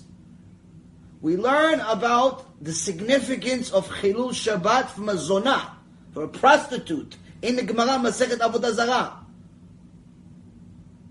Why did the Gemara say? Couldn't it say, listen, he learned it in some shiur, or he learned it from some friend, or he had a girlfriend? You know, at least make it respectable. He had a girlfriend on the side or something. All the, all the choices you had to. It's true. That's how we see it. Torah is hundred percent authentic. There's no ziyufim. There's no shady things. We're not sugarcoating anything. There's no sugarcoating in the Torah. Oh yeah, it was some girl he knew. She was lived down the hall. No, there's no political correctness. She was a prostitute. He came for that. And we learned Torah from her.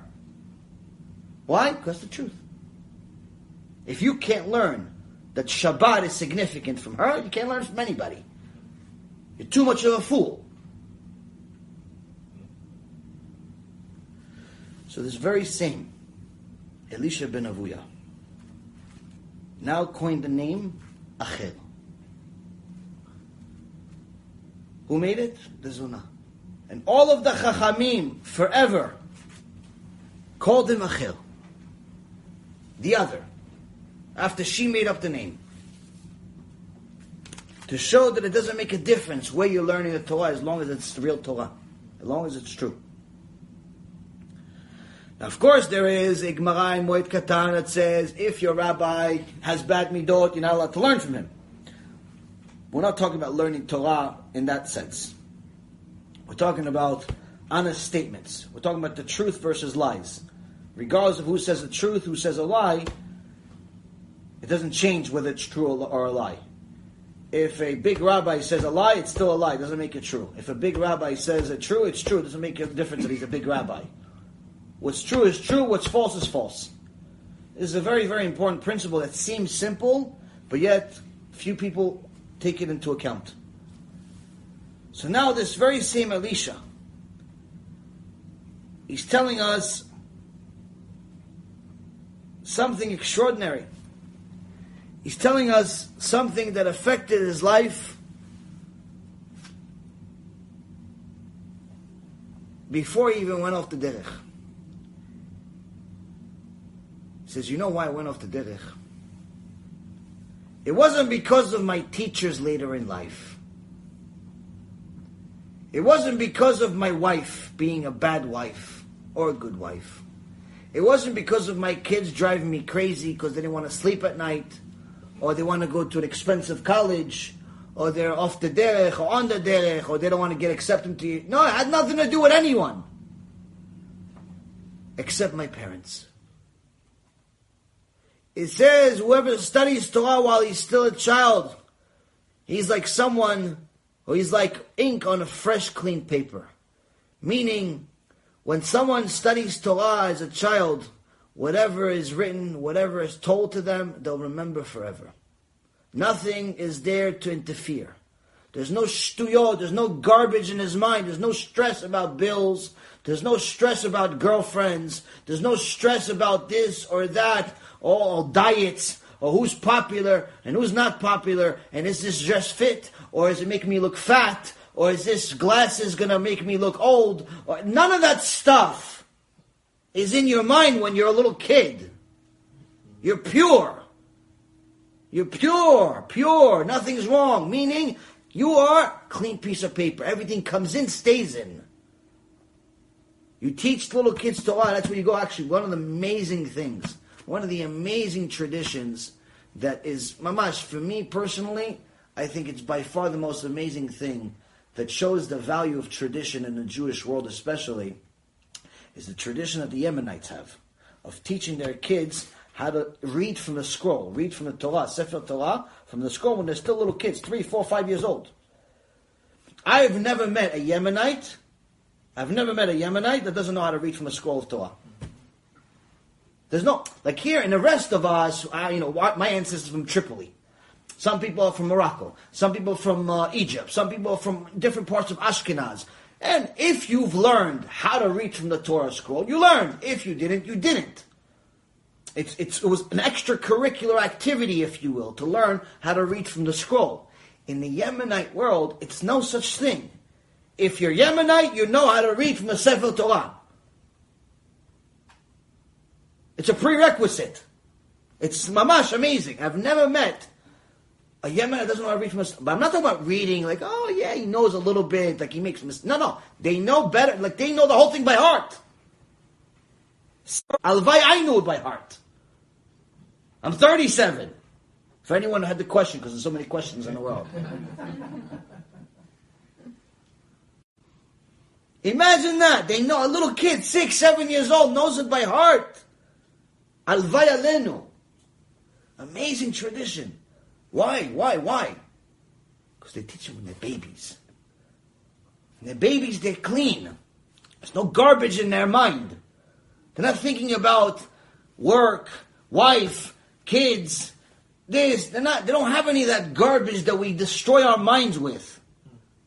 It's a clean piece of paper. Elisha ben Avuya says, when I was a child, when I was a clean piece of paper, I was told that Torah is good. But I was told it was good for the wrong reason.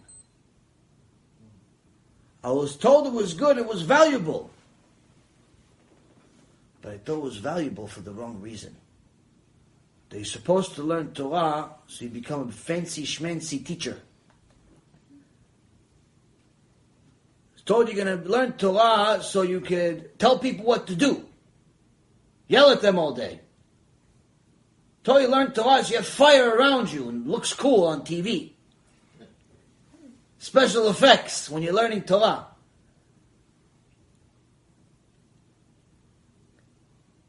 And the Chachamim say, what's Elisha Acher like? What is he like? He's like one of the songs of the Greeks or the books of the Minim.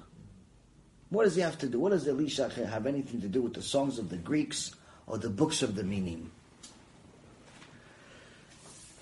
The songs of the Greeks and the books of the Minim as follows. Songs of the Greeks meaning sometimes you raise your kids and you think that you're doing them a favor by sending them to baseball practice, by sending them to become soccer players. By the way, when was the last Jewish soccer player that won the Stanley Cup? Answer, never.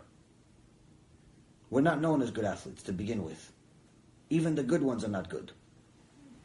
That's just not in our nature. It's not.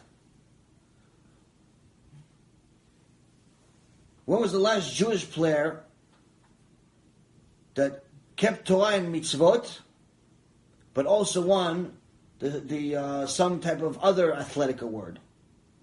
Never.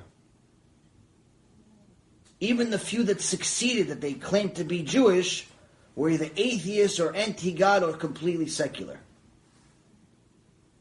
Meaning you can't do both.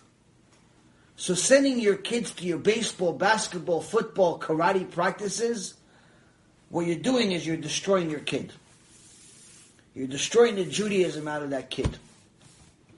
You can't be Jewish and a karate superstar at the same time. Can't.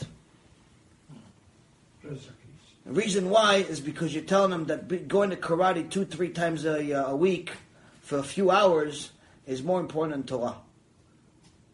You're telling them that to be like a Greek that fights in the, in in the Colosseum is more important than Hashem Barach. One time at a yeshiva, rabbi asked his young kids, all six, seven, eight years old, who can tell me what's more important than Shabbat? No one raises their hand. So the teacher is happy. Oh, Baruch Hashem, we just finished Alachot Shabbat. My kids finally got it. I'm going to get a raise this year finally after 20 years of being in the school because my kids got the answer right. Until one little kid in the back raised his hand. I know, I know, I know what's more important than Shabbat. I know what's more important than Shabbat. The teacher just had like ruined his whole salary, this guy. Okay, no, no, what's more important than Shabbat? I have a whole job to start all over with this kid. He's thinking in his mind. What, he's thinking he's going to say Yom Kippur. So I have to teach that whole halakha all over again. Why it's more important and why Shabbat. Oh, he's thinking maybe oh, he's going to say Rosh Hashanah. Or he's thinking maybe he's going to say, oh, what, what is he going to say? He's going to say some other mitzvah, right? That's what he's going to say. He says, okay, son, what, what's more important than Shabbat? What do you think is more important than Shabbat? He says, soup. Soup is more important than Shabbat. All of a sudden, the entire class of 50 kids, they all turn around like, soup. We didn't learn this in Al Shabbat. Where's Yalkut Yosef? Uh, plan B? What is this? Where'd you find soup? He says, son, where, where'd you learn soup is more important than Shabbat? He goes, at home. I know that as soon as the soup is on the table, my dad gets upset and the whole Shabbat is ruined because it's not hot enough. So Shabbat is on hold as soon as he gets the soup. And he's right. In his house, the father taught him not Shabbat. He taught him that soup is more important than Shabbat. He taught him that soup is more important than Shabbat. You send your kids to karate class, to baseball class, to football class, to whatever class, to dance class. Everyone wants to be a dancer. You're not allowed to dance in public as a, as a Jewish woman, but you want to be a dancer now. For who? Where are you dancing to? You can't dance in public. You can dance in your wedding to your other friends. Okay, so you can learn dance for 20 years to dance one day. Fine. On a wedding party and a divorce party. I don't know. How many times you to dance? How many times you to dance? Everyone wants to be a For what? I understand people are bored, but there's plenty of things to do. I mean, finish the Torah, finish the Shas, finish Chumash, finish, finish. There's plenty of Torah to learn. You're never going to be bored in your life. But everyone wants to be a dancer, karate star, soccer star, this star. We all want to be Greeks. What about being Jews? Anybody want to be a Jew?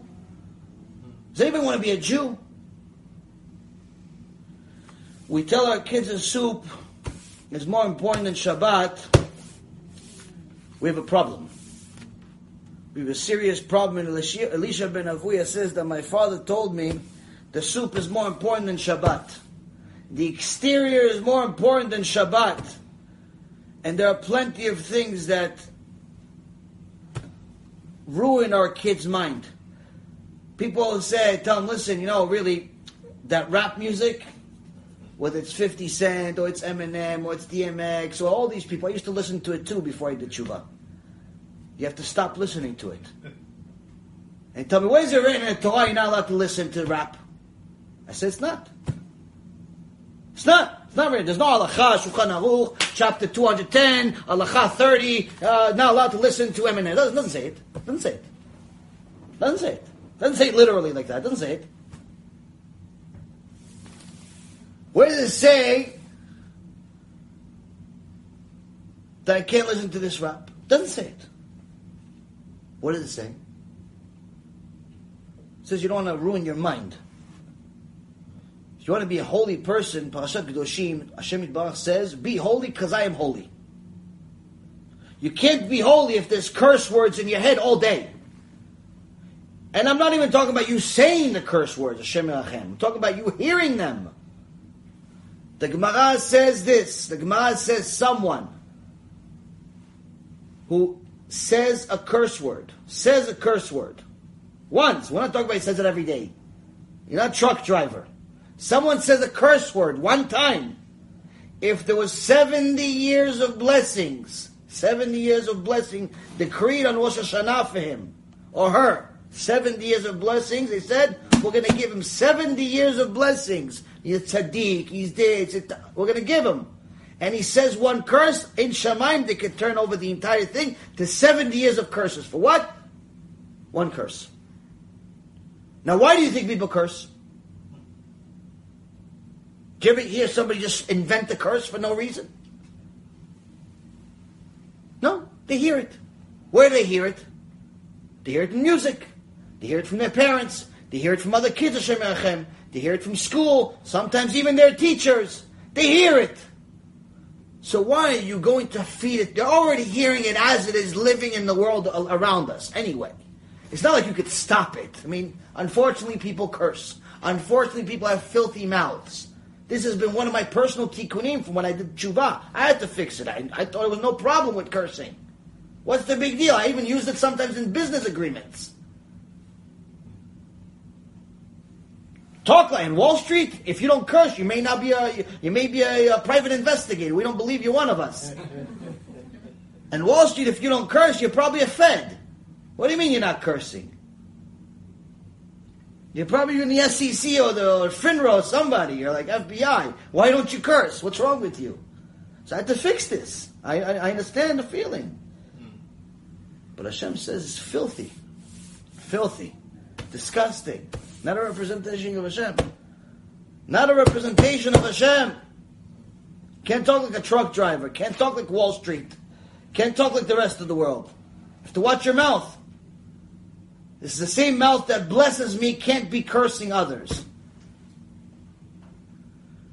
So where do we get these curses from? Number one source, music. This is the reason why if I ever listen to music, no lyrics. I don't even trust any lyrics anymore.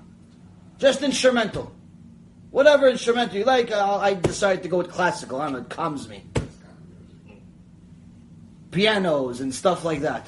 Not like I listened to it that much before that. I just that's the only thing I was like. eh, I'm not going to listen to rap without the rap. I don't want to even remind myself of the past.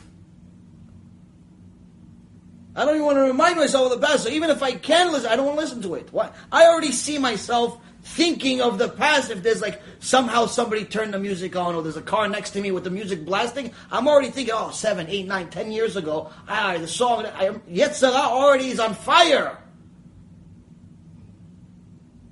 You remember you went to the concert, you went to this, and you met this guy, you went to this guy. On fire! Just hearing it from another car. But we give it to them. No, honey, I bought you an album. It's the new 50 cent album. It's the new uh, Goal Nefesh problem. It's the new CD. It's uh, costs us $30.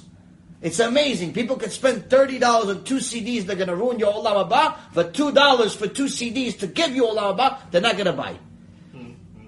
Two CDs to give you Olam Haba to, for, for, for Torah, to buy on the website, they don't have $2. But $30 for garbage music, to ruin Olam Haba, we'll buy two of them. One for my son, one for my son's friend. It's amazing how no one has any money for Torah. Everyone's broke. So rap music and all that type of music could be rock and roll and all that other stuff. You have to you have to we must think twice before you press play. Think three times before you allow your son or daughter or niece or nephew listen to that stuff. It's nothing personal against the artist. I feel bad for them. Do you hear that uh, most of them they die because they become crazy. Become crazy, they be suicidal. Yes, yes, yes. Right now, one of them he just died. Not just one, a few. A few. The guy from uh, from Linkin Park, and then his friend died three months before him. They both killed themselves. And there's a new one every other month. It seems like everyone dies with a hundred million dollar bank account, and that hundred million dollars can't help them. Yeah, yeah. Rich, they die rich, but crazy, dementia. Rich material, poor spiritual.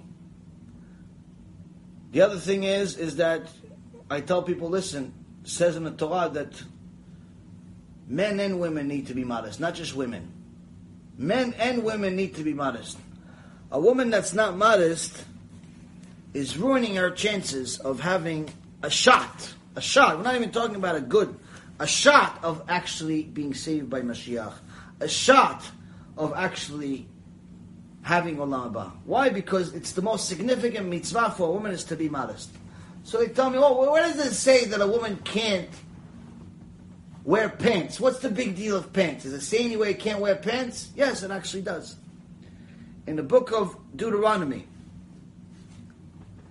chapter 22, verse 5, says, לא יהיה כל גבר על אישה ולא ילבש גבר שמלת אישה, כי תועבת אדוני אלוהיך כל עושה אלה. says, male garb shall not be on a woman, and a man shall not wear a woman's garment. For anyone who does so is an abomination of Hashem. It's disgusting to Hashem. So male garment, until recent generation, maybe about 60 years ago, 70 years ago, it was unheard of. Unheard of for a woman to wear pants. If you want to go really far, 100 years ago, you look at any pictures from 100 years ago, it's not only do you never see a woman wear pants, but the type of dresses that they wore make every rabbanita in the world seem immodest. That's how modest they were. The dresses were huge. No one knew the figure. No one knew if she was fat or the dress was really big. No one knew if she's skinny, if she nothing. You don't know. Just everyone looked the same. On the beach, off the beach, everywhere. You go. I went one time to the. Uh, I was some type of government office in Boca Raton, and they had pictures on the wall of what Boca Raton looked like in the early 1900s, 100 years ago. People on the beach. Now you would think everyone's naked. I'm looking at pictures, they're all goyim, of pictures people that it looks like Rabbanit, Rabbanit, Rabbanit, Rabbanit. Everyone's a Rabbanit. Why? They have their head covered. Women, not Jews. Head covered, dresses are this big. You can't tell who's big, who's small, who's tall, who's short. Everyone is as modest as can possibly be. The thought of pants was not even an idea in that generation. Not even an idea. Why? First and foremost, it's clothing for men. Pants, by definition, they're clothing for men. Second, they're not modest. When a woman wears pants, it simply reveals her body. And if a woman doesn't value herself, she has to learn more Torah and eventually learn that she has to value herself. But she has to understand that in the eyes of her father, her creator, she's a perfect diamond. It doesn't matter if she's smart, foolish, tall, short, black, white, whatever you are. In the eyes of Hashem, you're amazing. You're a perfect, flawless diamond. Now, a perfect, flawless diamond doesn't matter how many carats it is. It could be one carat or a million carats. It doesn't make a difference. It's something extremely valuable. Something extremely valuable is not exposed to the world. You don't throw it in the air and say, hey guys, look, I have a priceless uh, diamond. No, you protect it, you cover it. So, if you view yourself at least as well as Hashem looks at you, protect your beauty. It's not for the world to see. So, people always tell me, oh no, it's okay, fine, for women, we understand they have to be modest. But men, where, where it's, uh, where does it say in the Torah that men don't, you know, have to be modest? Well, there's a few places in the Shulchan Aruch. But the reality of it is, these are non-starter questions. In Shulchan Aruch, it specifically says that a man is not allowed to be modest. He's not allowed to do certain things that will lead him to waste seed and so on and so forth. But the reality of it is that just the questions themselves that people ask sometimes shows how far they are from being a Jew and how close they are to being a Greek. The fact that every single question that you have, you're provided an answer and that's still not enough. You want another question, another answer, another question, another answer. Nothing's ever enough. You're constantly looking for like the gray area to justify your sins. We're constantly, okay, what? Well, he said it's not allowed. What about, did somebody else say it is allowed? Because you know, there's multiple opinions. What? He's not big enough for you. He's not, you didn't know the entire Torah by heart. It's not big enough for you to hold by him. You want to look for one guy that you never even heard of, and all of a sudden you're going to hold by all of his halachot? Or just this one? Why? We're dying to be Greeks. In the next few weeks, we're going to celebrate Hanukkah. And Hanukkah is a very popular holiday, both for the religious and the secular Jews. And we all celebrate that we beat the Greeks. The reality of it is that the Greeks, right now in Gehinom, they celebrate once a year. They're in Gehinom, but they celebrate once a year. When? Hanukkah. Why are they celebrating in Hanukkah? They celebrate in Hanukkah because they, they say to themselves, ah, they think they won. Look at how they dress. Look at how much sports they play all day. Look at how much sports they watch all day. They think they won the war. 2,000 years later, they're still in coliseums every Monday. 2,000 years later, they still want to look like us, act like us, lift weights like us, worry about the exterior like us. They think they won, and they're lighting candles for it. Once a year, they celebrate. And we don't even realize we lost. We've become so Greek in some aspects that we forgot what it means to be a Jew. We thought we we made the Greek custom a Jewish custom somehow. Tomorrow you have the American holiday, non-Jewish holiday of Thanksgiving. And people are wondering if it's allowed to celebrate Thanksgiving. The fact that this isn't a question is ridiculous. The fact that this is actually a question is ridiculous. And the reason why is because, first of all, if you look at all the poskim, no one talks about it. You look at all the Israeli poskim, they don't talk about it. You look at Europe, no one talks about it. And America is the only, American poskim are the only ones that talk about it, and very, very little. Now they asked Rav Moshe Feinstein, Alav Shalom, are you allowed to eat turkey and so on and so forth? He said, yeah, allowed to eat turkey every day of the year. You don't need Thanksgiving for it. But if it's a Maaseh Goim, if it's a day where the Goim celebrate a specific day, it's a different story. But the question that we're asking is not the question that was asked for Rav Moshe Feinstein. The question that people are asking today when they say, can we celebrate Thanksgiving, is can we celebrate a national holiday with our national friends, with our non-Jewish friends? Can we go to their house? Can they come to our house? Can we have a meal among the nations? Can we make a United Nations holiday? Peace among the nations. Can we celebrate with the Greeks, the Germans, and the Romans? And that, you don't need to go as far as Rav Moshe Feinstein. You could just open the Gemara, Masechet Avodah Zarah. Not allowed. It's not allowed. It's not allowed. Number one, it's a Maaseh. It's acting like the non-Jews. It's not a Jewish thing to do.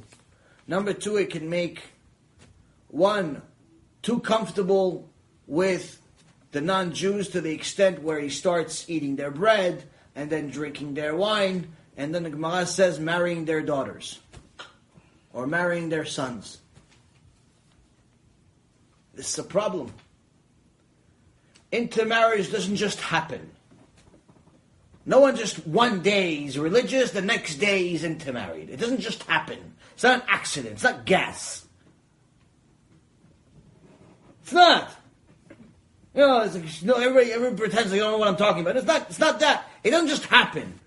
It's something that's been happening for a while, and eventually it climaxes. Where does it start? It starts at home. It starts with Ima and Abba.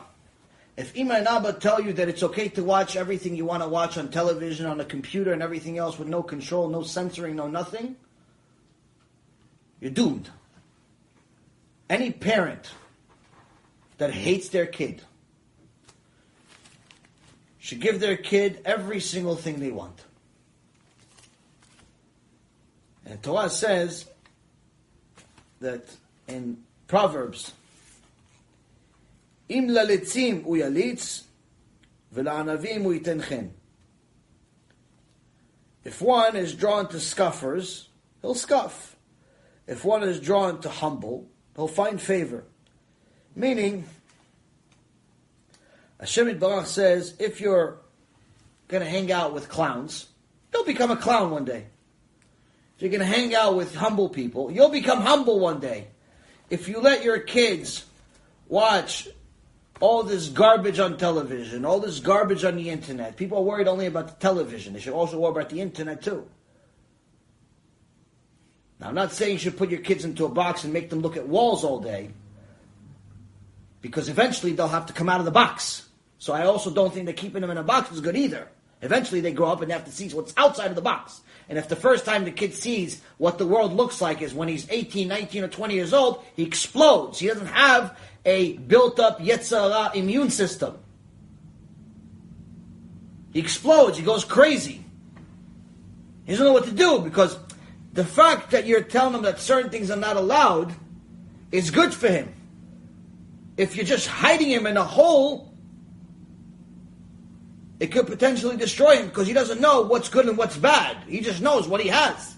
He's a caveman. That's why a lot of times you see some of these so-called really, really religious people become the worst people on earth.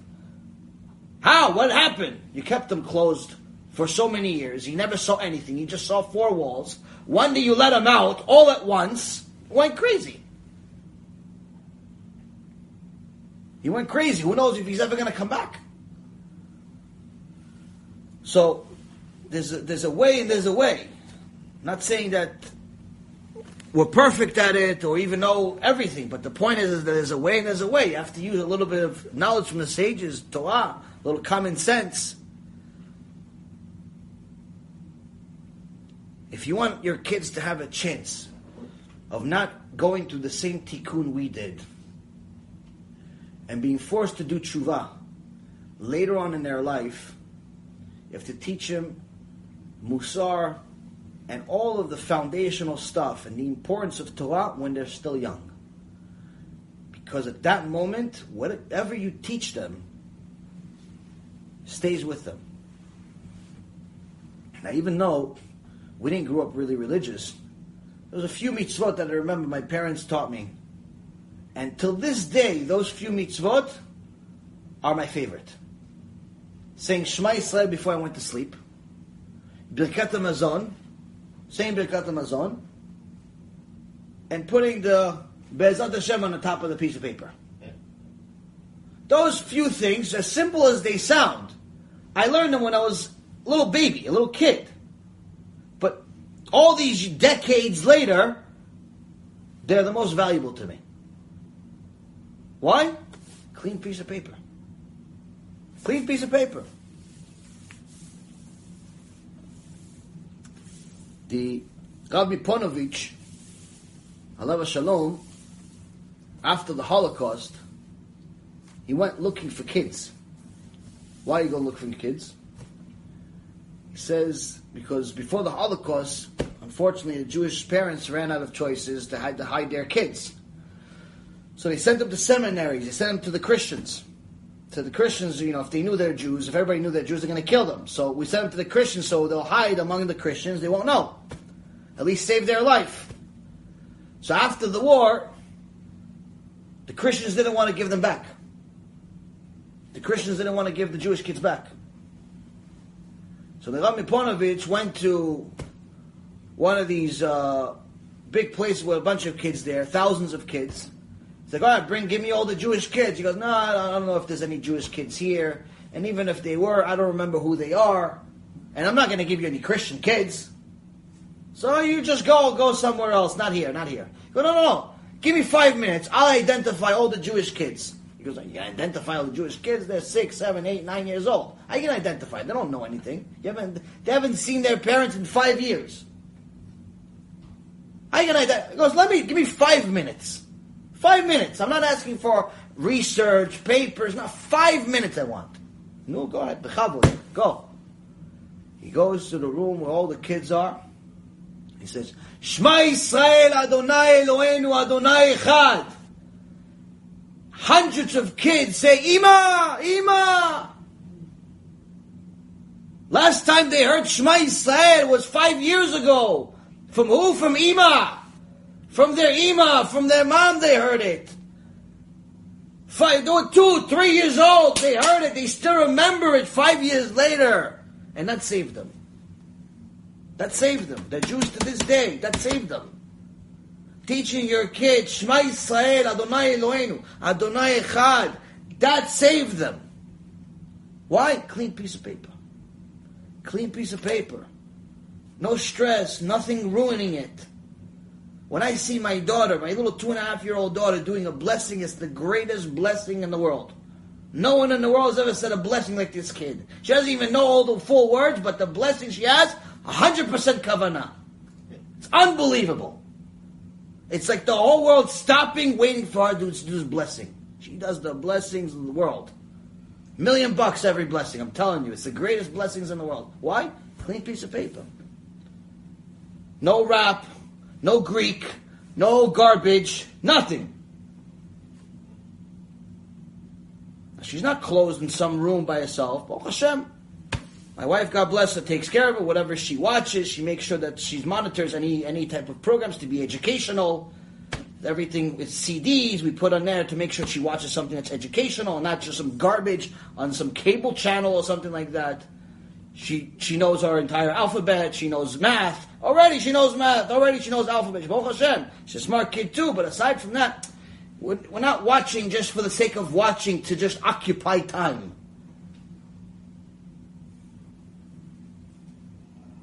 You have to be very careful with these kids. whatever you teach them can mamash save their eternity. It could save their eternity or ruining it. Who's telling us this? Elisha ben Avuya. He's the prime example. He says, I learned Torah my whole life. I learned more Torah than all of you combined. All of you combined your entire lives, you can learn Torah, it's still not going to be like Elisha ben Avuya. Myself included, times 10. All of us can learn Torah. We start here, we don't leave. We start learning Torah, learn Torah, learn the rest of our life. A thousand years, still not going to be like Elisha ben Avuya. A thousand years, we're not going to learn what he knew. He says, I knew Torah, the sword, the, I knew all Torah. I went to Shamayim. Do you even know how to spell Shamayim? He went to Shamayim. He started seeing stuff, seeing angels. We think of angels as a cartoon or something. He saw angels. He's telling you, what ruined me? What Abba taught me when I was a little kid. He taught me that materialism is important. He told me to be a soccer player is important. He told me that to play video games is important. He told me that to win in the karate match is important. To watch wrestling matches is important. Money is important. He taught me money is important. You know how many parents tell their kids money is important? They make their little kids businessmen already at three, four, five, six years old. The kid drops this. I see this all the time. I see this all the time, unfortunately. Kid drops a siddur or a sefer Torah in a beit knesset. No one says anything. Kid drops a siddur, sefer Torah on a, on, a, on the floor. You know, accident. Falls on the floor. No one says anything. Everyone's very lethargic. Wait for him to pick it up. Sometimes he doesn't pick it up. Sometimes he picks it up and he just puts it back on the table, even though it broke it or whatever. But Chash v'shalom, he dropped Abba's phone on the floor. Hey, what are you doing? You have to be careful. It's Abba's phone. It's eight hundred dollars. Sefer Torah was dropped on the floor. You didn't say a word. Siddur says Shem Hashem in it. Shem Hashem is in it. You didn't say a word. Nothing you didn't say. The phone, the iPhone, the iPhone fell on the floor. You wanted to take the kid's head off. Are we Greek or are we Greek? And you expect your kid to be what? Gadol Ador or what? Gadol Ador what? Video games or iPhones? What's he going to be? You're ruining him. Why are you making him think that the iPhone is more important than Sefer Torah?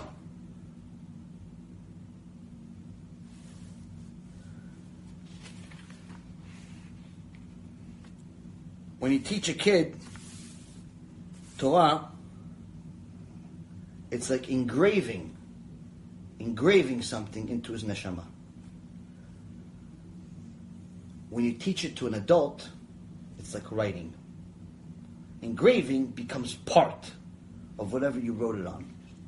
Writing is always something you can ruin, and eventually wears off. And that's the other thing that Elisha ben Avuya says. He says, You know who the child is. You know who the child's parents are by how he speaks in the market.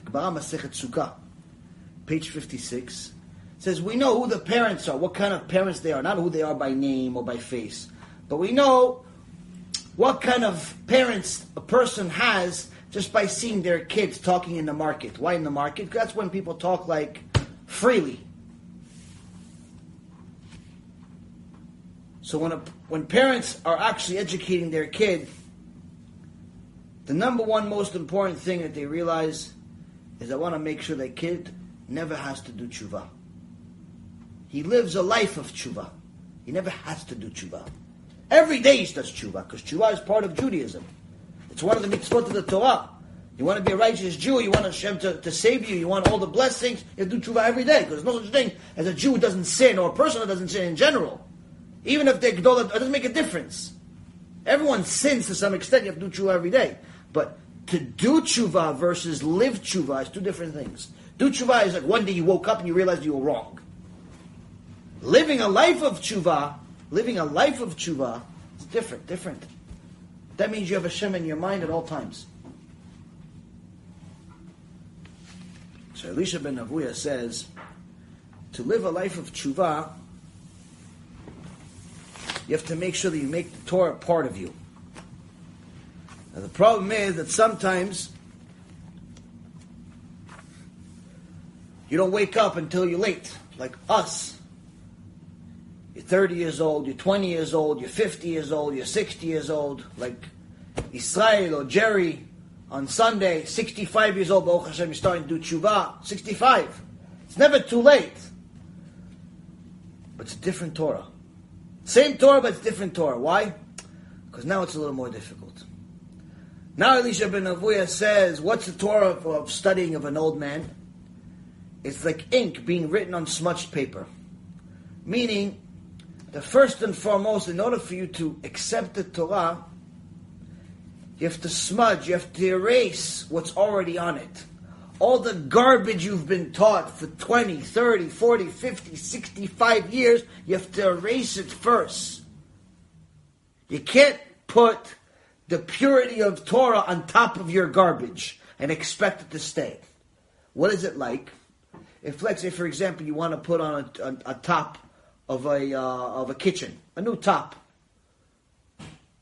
And they're going to tell you, listen, remove the old top, clean the surface, clean the surface, and put the new top with it. It's granite or formica, whatever it is. Clean the surface, put the new top, finished.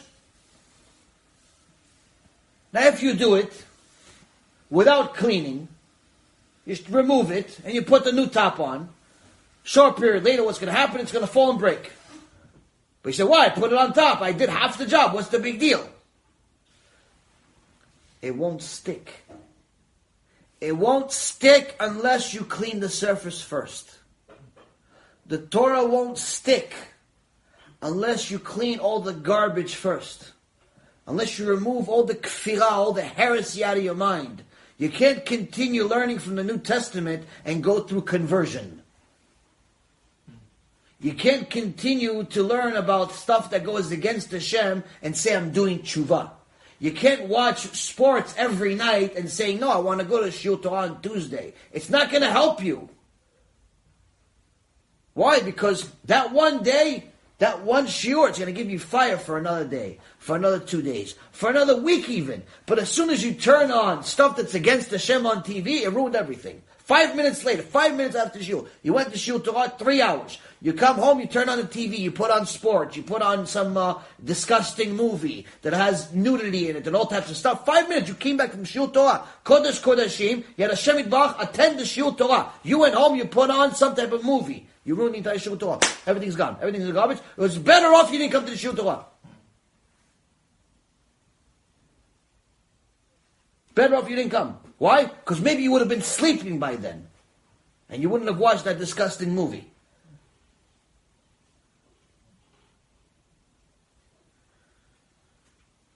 So a person needs to understand that when they're older, it's much more difficult to learn Torah. You already have a lot of garbage to deal with. But the other pirush, I'll finalize it with this. The other pirush is the following. It says, a lot of people always ask, how is it that some people advance in Torah much faster than others? Why, are they all smarter all the time? But intellect has to do with everything? The reality of it is, intellect has nothing to do with it. If you learn about the Rambam, the Rambam himself writes about himself that his family considered him a fool for many years. He knew nothing. His brothers were Talmidei Chachamim, and him as a kid, nothing, nothing special at all. If anything, below average. And they mocked him. They mocked him and they mocked him. And one day he went to the Beit Knesset, and he cried all night next to Aron Kodesh. He cried all night next to Aron Kodesh, begging Hashem to open up his mind. Now, which one of you knows the names of the Rambam's brothers? Exactly the point. The Rambam became the Rambam, they became nothing. It has nothing to do with intellect. It has to do with mesirut nefesh, It has to do with sacrifice. What are you willing to sacrifice to fulfill the will of Hashem? What are you willing to sacrifice to fulfill the will of Hashem? The Gemara in Masechet Brachot Resh Lakish says if you want to earn Torah, you must be willing to sacrifice your life mamash. If you understood what the Torah really is, you wouldn't have a problem. It wouldn't be such a you right now. You're hearing this like, what is this guy crazy? Will we become ISIS? Will become Palestinians? Start suicide? No, we're not talking about that. But sacrificing your life means that desires, this world, the Greek mentality, all that stuff, gone. You hear something is not allowed, you don't do it. Why? You have Torah. And even before you have Torah, you have Torah in your mind. Say, I want to get it. If this is going to get in my way, finished. If she's going to get in my way, finished. If he's going to get in my way, finished. If the music is going to get in my way, finished. Food's going to get in my way, finished. Whatever it is going to get in my way to actually fulfill the will of Hashem, finished. I'm not doing it again. I'm not doing it. If every time I eat I'm become sleepy, I'm just not going to eat as much. I'm going to eat just enough to survive. Why? I, I want to learn Torah. If every time I hang out with my friends, it ends up being a big waste of time, I'm not going to hang out with my friends anymore. I have one friend, Hashem.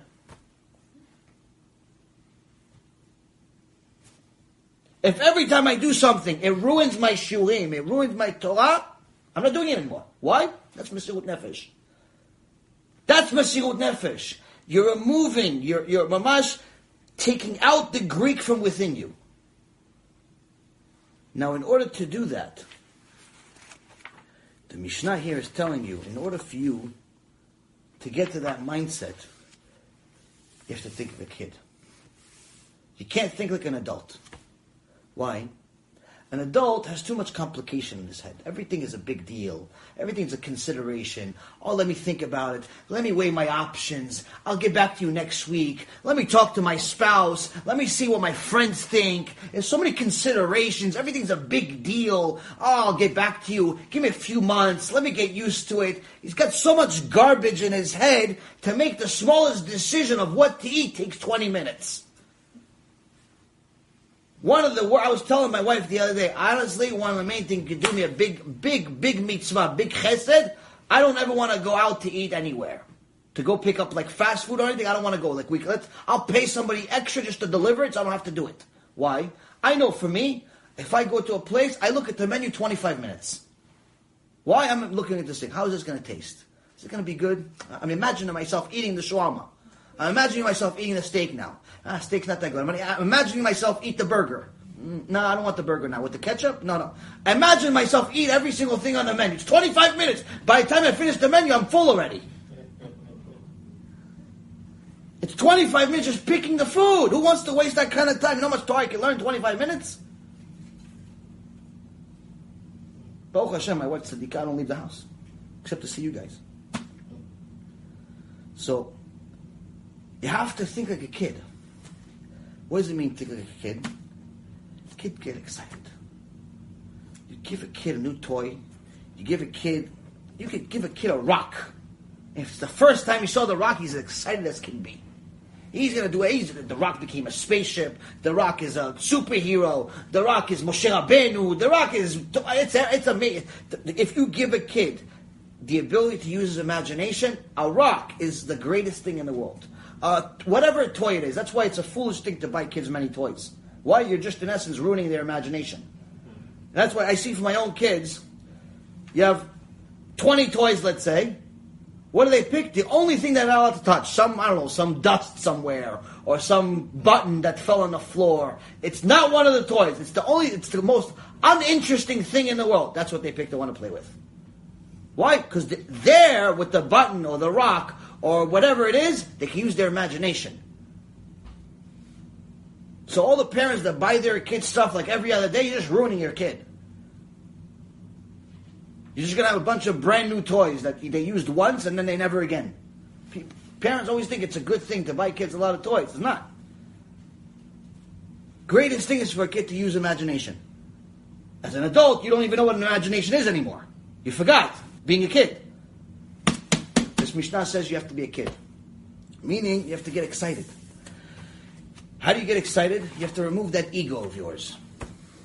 You have to remove that ego that has all the consideration and all the thoughts and all the negotiation between the Yetzer Hara and the Yetzer HaTov, and you have to think about, you have to do this, uh, when I have time, when I don't have time, but I'm so busy, and I'm so stressed out, and I gotta make money, and I have a show on, and I have a this, and all the different things says you're never gonna get Torah that way. You're never gonna get Torah, you have to be clean piece of paper. You know it's Torah? Act like it's a clean piece of paper. That's the main thing that destroys people. A lot of people can learn Torah.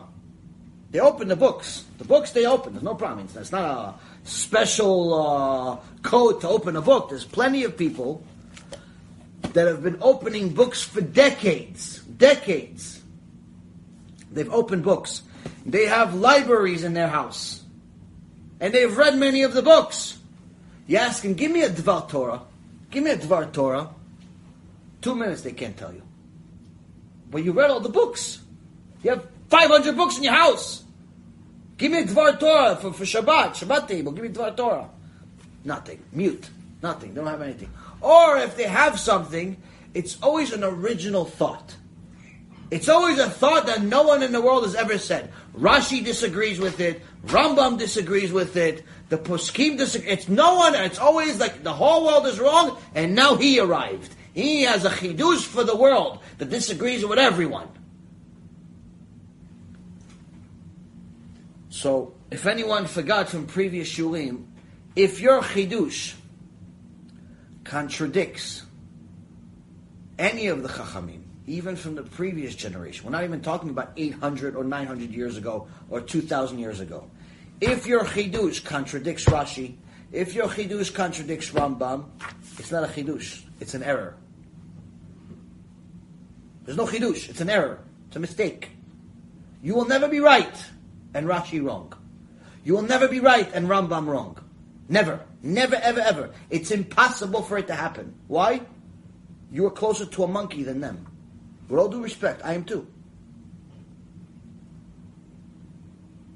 We have no idea who these people are. I'll give you an idea. I'll give you an idea. One time there was a man named Rabbi Yitzchak. He wasn't exactly a rabbi, but they called him Rabbi Yitzchak. Poor as dirt, but righteous. As poor can possibly be, he studied his Torah, he did his business, but what could he do? Nothing. Nothing, nothing was paying, nothing was doing as poor as can possibly be. And one day, one day, it gets to a point of mamash starvation. It gets to a point of mamash like they have no food.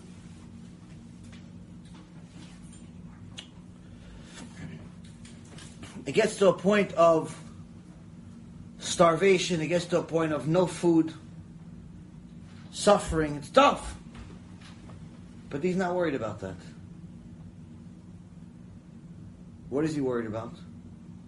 He's worried about that for almost two decades that he's been married to his wife, they haven't had a son. They haven't had a child. The only thing they can think about day and night is having a child, and they can't have a child.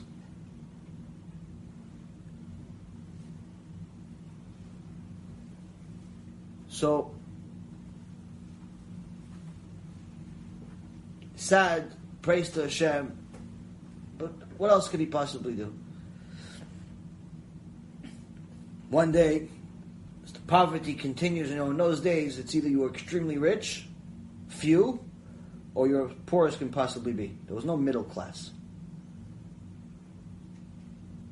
One day he finds a stone in the field. He doesn't know much about stones, but he brings it to his wife. His wife brings the stone to the local expert. Local expert says, "This is a priceless stone. This is something that's you have no idea. This you're you're, you're the richest people in, in, in the country. Forget about in the town. Here, take a couple thousand dollars to buy groceries and do whatever it is that you want. but this is a stone that uh, I'm more than happy to sell for you if you give me the uh, the honor to sell it for you. Please. Obviously, them striking rich overnight, wonderful.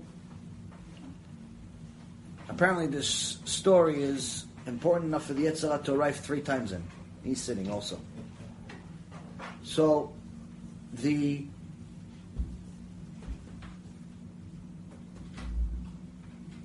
guy puts it on the market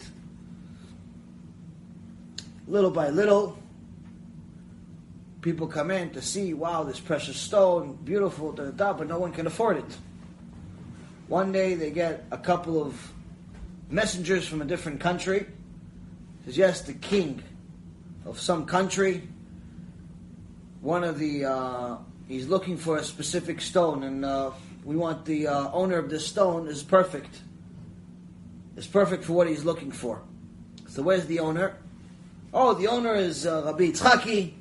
Hey, I'll, I'll bring him here.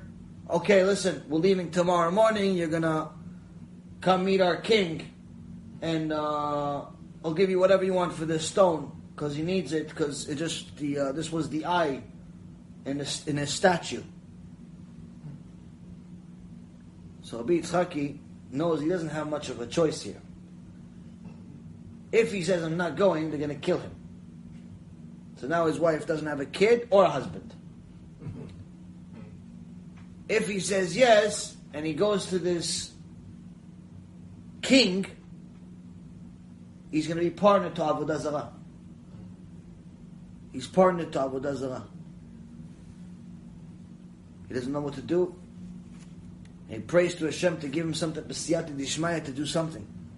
The next day they go on, they go on a boat. He has the stone in his hand the whole time. He doesn't know what to do, what to do, what to do. They're on a boat. The sea starts rocking. And he gets a brilliant idea. I'm going to throw the stone in the water. He throws the stone in the water, makes it pretend as if it fell out of his hand. And then he pretends like he went crazy for losing the stone. They arrive at the seashore. Like, oh, where's the guy with the stone? We heard you wrote us letters with the guy with the stone. We heard it's the stone. He goes, no, no, it's this guy. He goes, what do you mean? A, there's a drunk. He's a, he's a crazy person, this guy. Because, no, no, you don't understand. This guy, don't even touch him.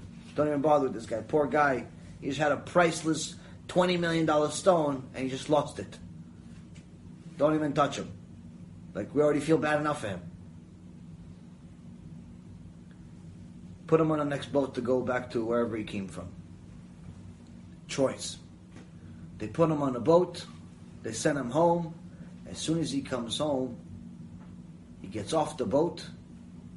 This old man, right off the boat, covered up, comes up, comes closer to him, closer to him, and closer to him, and closer to him, and then he grabs him really fast. He goes, You are going to have a son that's going to light the world because you took something that was worth priceless to man, but was against Hashem. And he says that his eyes were like that diamond. And when he came home, he told his wife, I believe I just saw Eliyahu Navi. And their son, that was born a year later, his name is Rashi. Wow. That's Mesirut Nefesh. That's Mesirut Nefesh. Can any of us that have food to eat, have roofs over our head, not worried about lunch tomorrow or dinner next week, would you give up 20, 30, 50 million dollars? Just to chash v'shalom not be partner of Avodah Zarah that you can't even see? Or you just make pretend like you didn't see it and you don't know that it's happening? Ah, it's their business, whatever they're doing. I just sold them the diamond. What do I care what they do with it? That's the Greek in us. That's the Esav in us. Says, no, it's what's my problem what they're doing with the rock? What's my problem what they do with this? What's my problem? It is your problem. You're not thinking with a pure mind. You're thinking with the Esav. You're thinking with the Yetzer Hara. Elisha ben Avuya says that mindset is what ruined him. Despite his father knowing a ton of Torah, he was too materialistic. That materialism infected the son. That materialism eventually ruined the son. That materialism eventually got the son Elisha ben Avuya to be called Acher, meaning he's excluded from the nation. The good news for Elisha ben Avuya is after he died, right before he died, Rabbi Meir got him to do tshuva. Right before he died. The problem is that he still wasn't able to fix the sins. He, he still went up to Shamayim without fixing the sins. So the sages say that when he went up to Shamayim, they said, listen, Gan Eden, we can't let you in. You murdered, you violated Shabbat, you did all these terrible things. Okay, you said I'm sorry before you died, but you still have Chilul Shabbat on your account, you still have murder on your account, you still ate Taref on your account, you still went a prostitute on your account. You didn't fix those things, you didn't have enough time to do tshuva. You said I'm sorry before you died. Great, so that's why you're here, and that's why we're even considering you. But you still have those sins. You still didn't do full tshuva. So you can't enter Gan Eden. On the other hand, you can't go to Gehenom. Why? You have to have merit to go to Gehenom. Because six out of the seven parts end at some point. You made enough sins, your sins won't end. They won't end, but you have Torah. So we can't let that Torah just go to nothing. The Torah is worth priceless. We don't know what to do with you. So we're going to send you to Kaf HaKela. We're going to send you to a place that just is pure suffering with no end in, in sight. Until someone figures out what to do with you. Rabbi Meir saw was in Shamayim. His student saw was in Shamayim. He says, when I die, I'm going to put him, I'm going to fight in Shamayim, I'm going to put him in Gehenom myself. So when Rabbi Meir Baal HaNes, his student that loved him dearly, died, they started seeing smoke coming out of Elisha ben Avuya's grave. For years, for 150 years, smoke was coming out of the grave. One day, Rabbi Yochanan sees smoke coming out of the grave. He said, "What is this? What is this grave? Why, why is there smoke?" He told him the whole story. Rabbi Meir, Rabbi Elisha ben Avuya. Rabbi Yochanan says, "Me ten, and he's going to fight me. Where? Who's who's going to fight me when I die to get him out of Gehenom?" Someone has so much Torah, I'm going to get him out of Gehenom. Who's going to fight me? And when he died, the smoke stopped, meaning that he took him out of Gehenom. Why? He suffered enough. He did tshuva, and on top of it, he had the merit of Rabbi Shimon of uh, Rabbi Meir Baal HaNes and Rabbi Yochanan, which are technically both his students. So the good news for Elisha ben Avuya is his Torah at the end saved him. Suffered for a long time, but his Torah saved him. The bad news is neither Rabbi Meir or Rabbi Yochanan are going to be there to fight for us. Only we can. Only we can do tshuva for ourselves. Only we can do favor to our children and to our spouses and to the world around us and teach them how to not be a Greek. To teach them how to be a clean piece of paper. Absorb the Torah. Don't be so stubborn that if you didn't hear it, you don't want to accept it. The problem with people today is that if they didn't hear it, they assume it's wrong. If they never thought about it, they assume it cannot be. This is one of the things that ruins us as Jews. This is one of the things that ruins us as parents.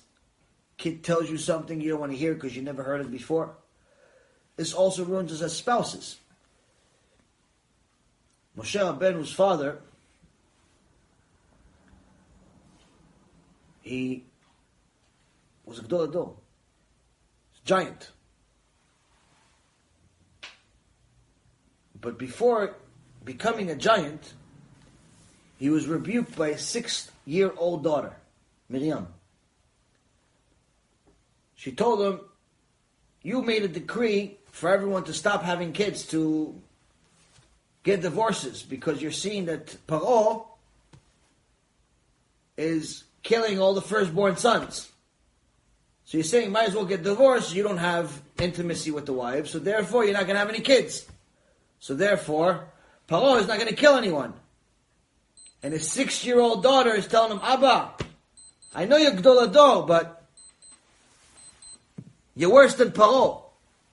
Because he is only killing the boys. You're killing boys and girls. He is a Rasha, which means that in Shamayim, maybe what he says won't come true. You're tzaddik. What you say is going to come true.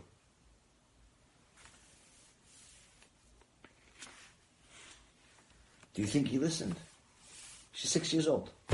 Imagine six years old come tells you what to do. Because he was a Gadol Ador, he listened. Why? Because it's true. It doesn't matter where it comes from. If it's true, it's true. It doesn't make a difference where it comes from. That's what we learned from the Gemara about Elisha ben Avuya. It doesn't make a difference that he went off the derech. This specific Mishnah is still right. He's the best example to give this Mishnah. He says, listen, what you teach your kids, it's gonna hold true forever. It's engraved in them forever. I'm the prime example. They ruined me before I even knew I could get ruined. They made money important to me before I even knew what money was. Look what happened to me. They told me I'm supposed to go learn Torah because of fire, because of uh, all types of fame and fortune. Look what happened. The fact that he went off the derech is irrelevant. It's true. It's in the Mishnah. The fact that the Zonah is a Zonah, she's a sinner against Hashem, is irrelevant. She proved that Shabbat is more important than anything else. Point is, we learn this time and time again. What distinguishes the Torah from any other book, whether it's the foolishness of Christianity or the even bigger foolishness of Islam or the pure stupidity of Buddhism or the disgustingness of all the different Indian religions that what, right now they made the poop of cows into soap. They made the poop of cows into soap because they worship the cows. Like it's the stupidity, and, and it was a stock. The price would be infinity. It wouldn't stop going up. It's every week we discover stupidity at new highs. But some, there are millions and millions of people that follow this. Millions of people. We're not talking about five, ten, twenty people. There are millions and millions, billions of people are following this stupidity. It's time for us to stop acting like them. It's time for us to stop acting like them. It's funny that they're making poop of a cow into something valuable. But some of the things we do are no different. When we tell our kids that karate class or soup or the baseball game or the football game or the job or money is more important than what Hashem said, it's no different. It's no different. This is wrong and this is wrong. Time for us to start acting like Jews. Be'ezrat Hashem, this is a wake-up call for all of us to fix ourselves, to do tshuva, to live a life of tshuva, and Be'ezrat Hashem, help Am Yisrael and the rest of the world do tshuva. Any questions? Given the situation of Elisha bin Abu Mm-hmm. I've heard people say things like, "My son, he, is going to be a, a big rabbi. Right. The child is not even in yeshiva or doing anything that's putting him on the way. That's just the parents go for the child. Is that what? I mean, what, the kid's two years old, you mean? Could be older, but The kid, they're not doing anything about the kid being a big rabbi, but they say that he's going to be a big rabbi. I mean, this is just a parent trying to express their love, but at the same token, also trying to show off what they think is very valuable uh, to the world. They think that they, uh, their son is very valuable to them, and uh, you know they believe that the Torah is valuable, or at least they're they're acting like it is by words. They're saying that the two are a good match, and therefore over time it's it's you know they'll uh, the kid's going to succeed in it. The reality of it is that the, the parents that usually have their children become really big chachamim don't say stuff like that. You know, the parents that actually have, you know, kids that succeed in life don't put that stuff into their mind. You know, in general, success is not something that's you have to be convinced to do. Success is something that happens as a result of hard work. If you keep telling your kid, you know, that you're going to succeed, you're going to succeed, you're going to succeed, that's not going to make him succeed. It may get him stressed out, but it's not going to get him to succeed. You know, what's going to get him to succeed is getting him to get used to being a hard worker. So that's one of the things that's forgotten in this generation. People think that just because you look a certain way, you're going to be a famous movie star. Just because you have a good memory when you're six, that means you're going to be a big scientist when you're 16 or 26 or 36. Like people assume that certain things happen because of your natural uh, skills that you're born with, and really, they don't have enough value on hard work. And really, the most important asset that a person can have is hard work, regardless of what they want to succeed in. So, when parents just try to say things like that out loud, really doesn't mean much. It's not. Uh, first of all, it's not, I don't think it's very good for the kid. Um, and two, I don't think it's good for the parent. If the if it's potentially true, and the kid, let's say, is gifted, let's say the kid is extra smart, and they're saying, yeah, my kid's extra smart, he's going to be Gadol Ador, they're putting aina on the kid. They're putting aina on a, on a kid, and they're also doing something that's no different than what Avuya did to Elisha. If they cared about Torah, they wouldn't care about whether he's going to be Gadol Ador or not. They'd care about him being a ben Torah, period. Someone that really loves Hashem doesn't care about is he going to be the biggest in a generation or not. Someone that loves Torah, that loves Hashem, just cares about is my son going to be kosher or not. If Hashem gives him the uh, kedusha of being Gadol Ador, great. But that's not what we're worried about. What we're worried about is is my son going to be kosher? Is my son going to keep Shabbat? Is my son going to you know learn Torah every day? That's what you're supposed to be worried about. Some parents are, are foolish where they, they're worried that their son is not like an extra scholar. Um, if he's religious, if he keeps Shabbat, if he eats kosher, he goes to beit knesset every day, you should already say Shtabach Shimolad. In a generation of seven and a half billion, almost eight billion people actually, eight billion people, two or three million of them actually keep Torah and mitzvot. Out of the two and three million that keep Torah and mitzvot, not necessarily all of them have full emunah. Your son is one of them that has actually Torah and mitzvot, and you're upset. You're upset. Your son is one in uh, eight billion, and you're upset because he's not Rav Ovadia. Is something wrong with you? So, let's put things where they belong. First and foremost, if he's gifted, keep your mouth shut. Why put aina on him? Why putting stupidity in your own head? Number two, if you keep telling the kid you're gifted, you're gifted, you're gifted, you could potentially cause him to become lazy. That's why there is a, you know, there's a Gemara that talks about how there's an angel that teaches you the entire Torah when you're still in your mom's belly. So, before the baby is born, an angel, that same angel hits him on the lip, and he forgets everything. Now it's still in him, but he has to learn it all over again. That's why sometimes a Jew will learn Torah and all like, wait, I remember this, but he never learned it.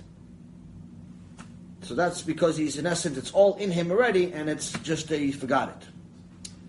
So now, sometimes, it's happened several times, in recent generation, the most recent time that I know of, happened maybe about 40 years ago. 40, maybe 50 years ago. Um, there was a kid that was actually born remembering the entire Torah. There was actually a kid that was a uh, was in the same school as uh, Rav Nisim Yagen.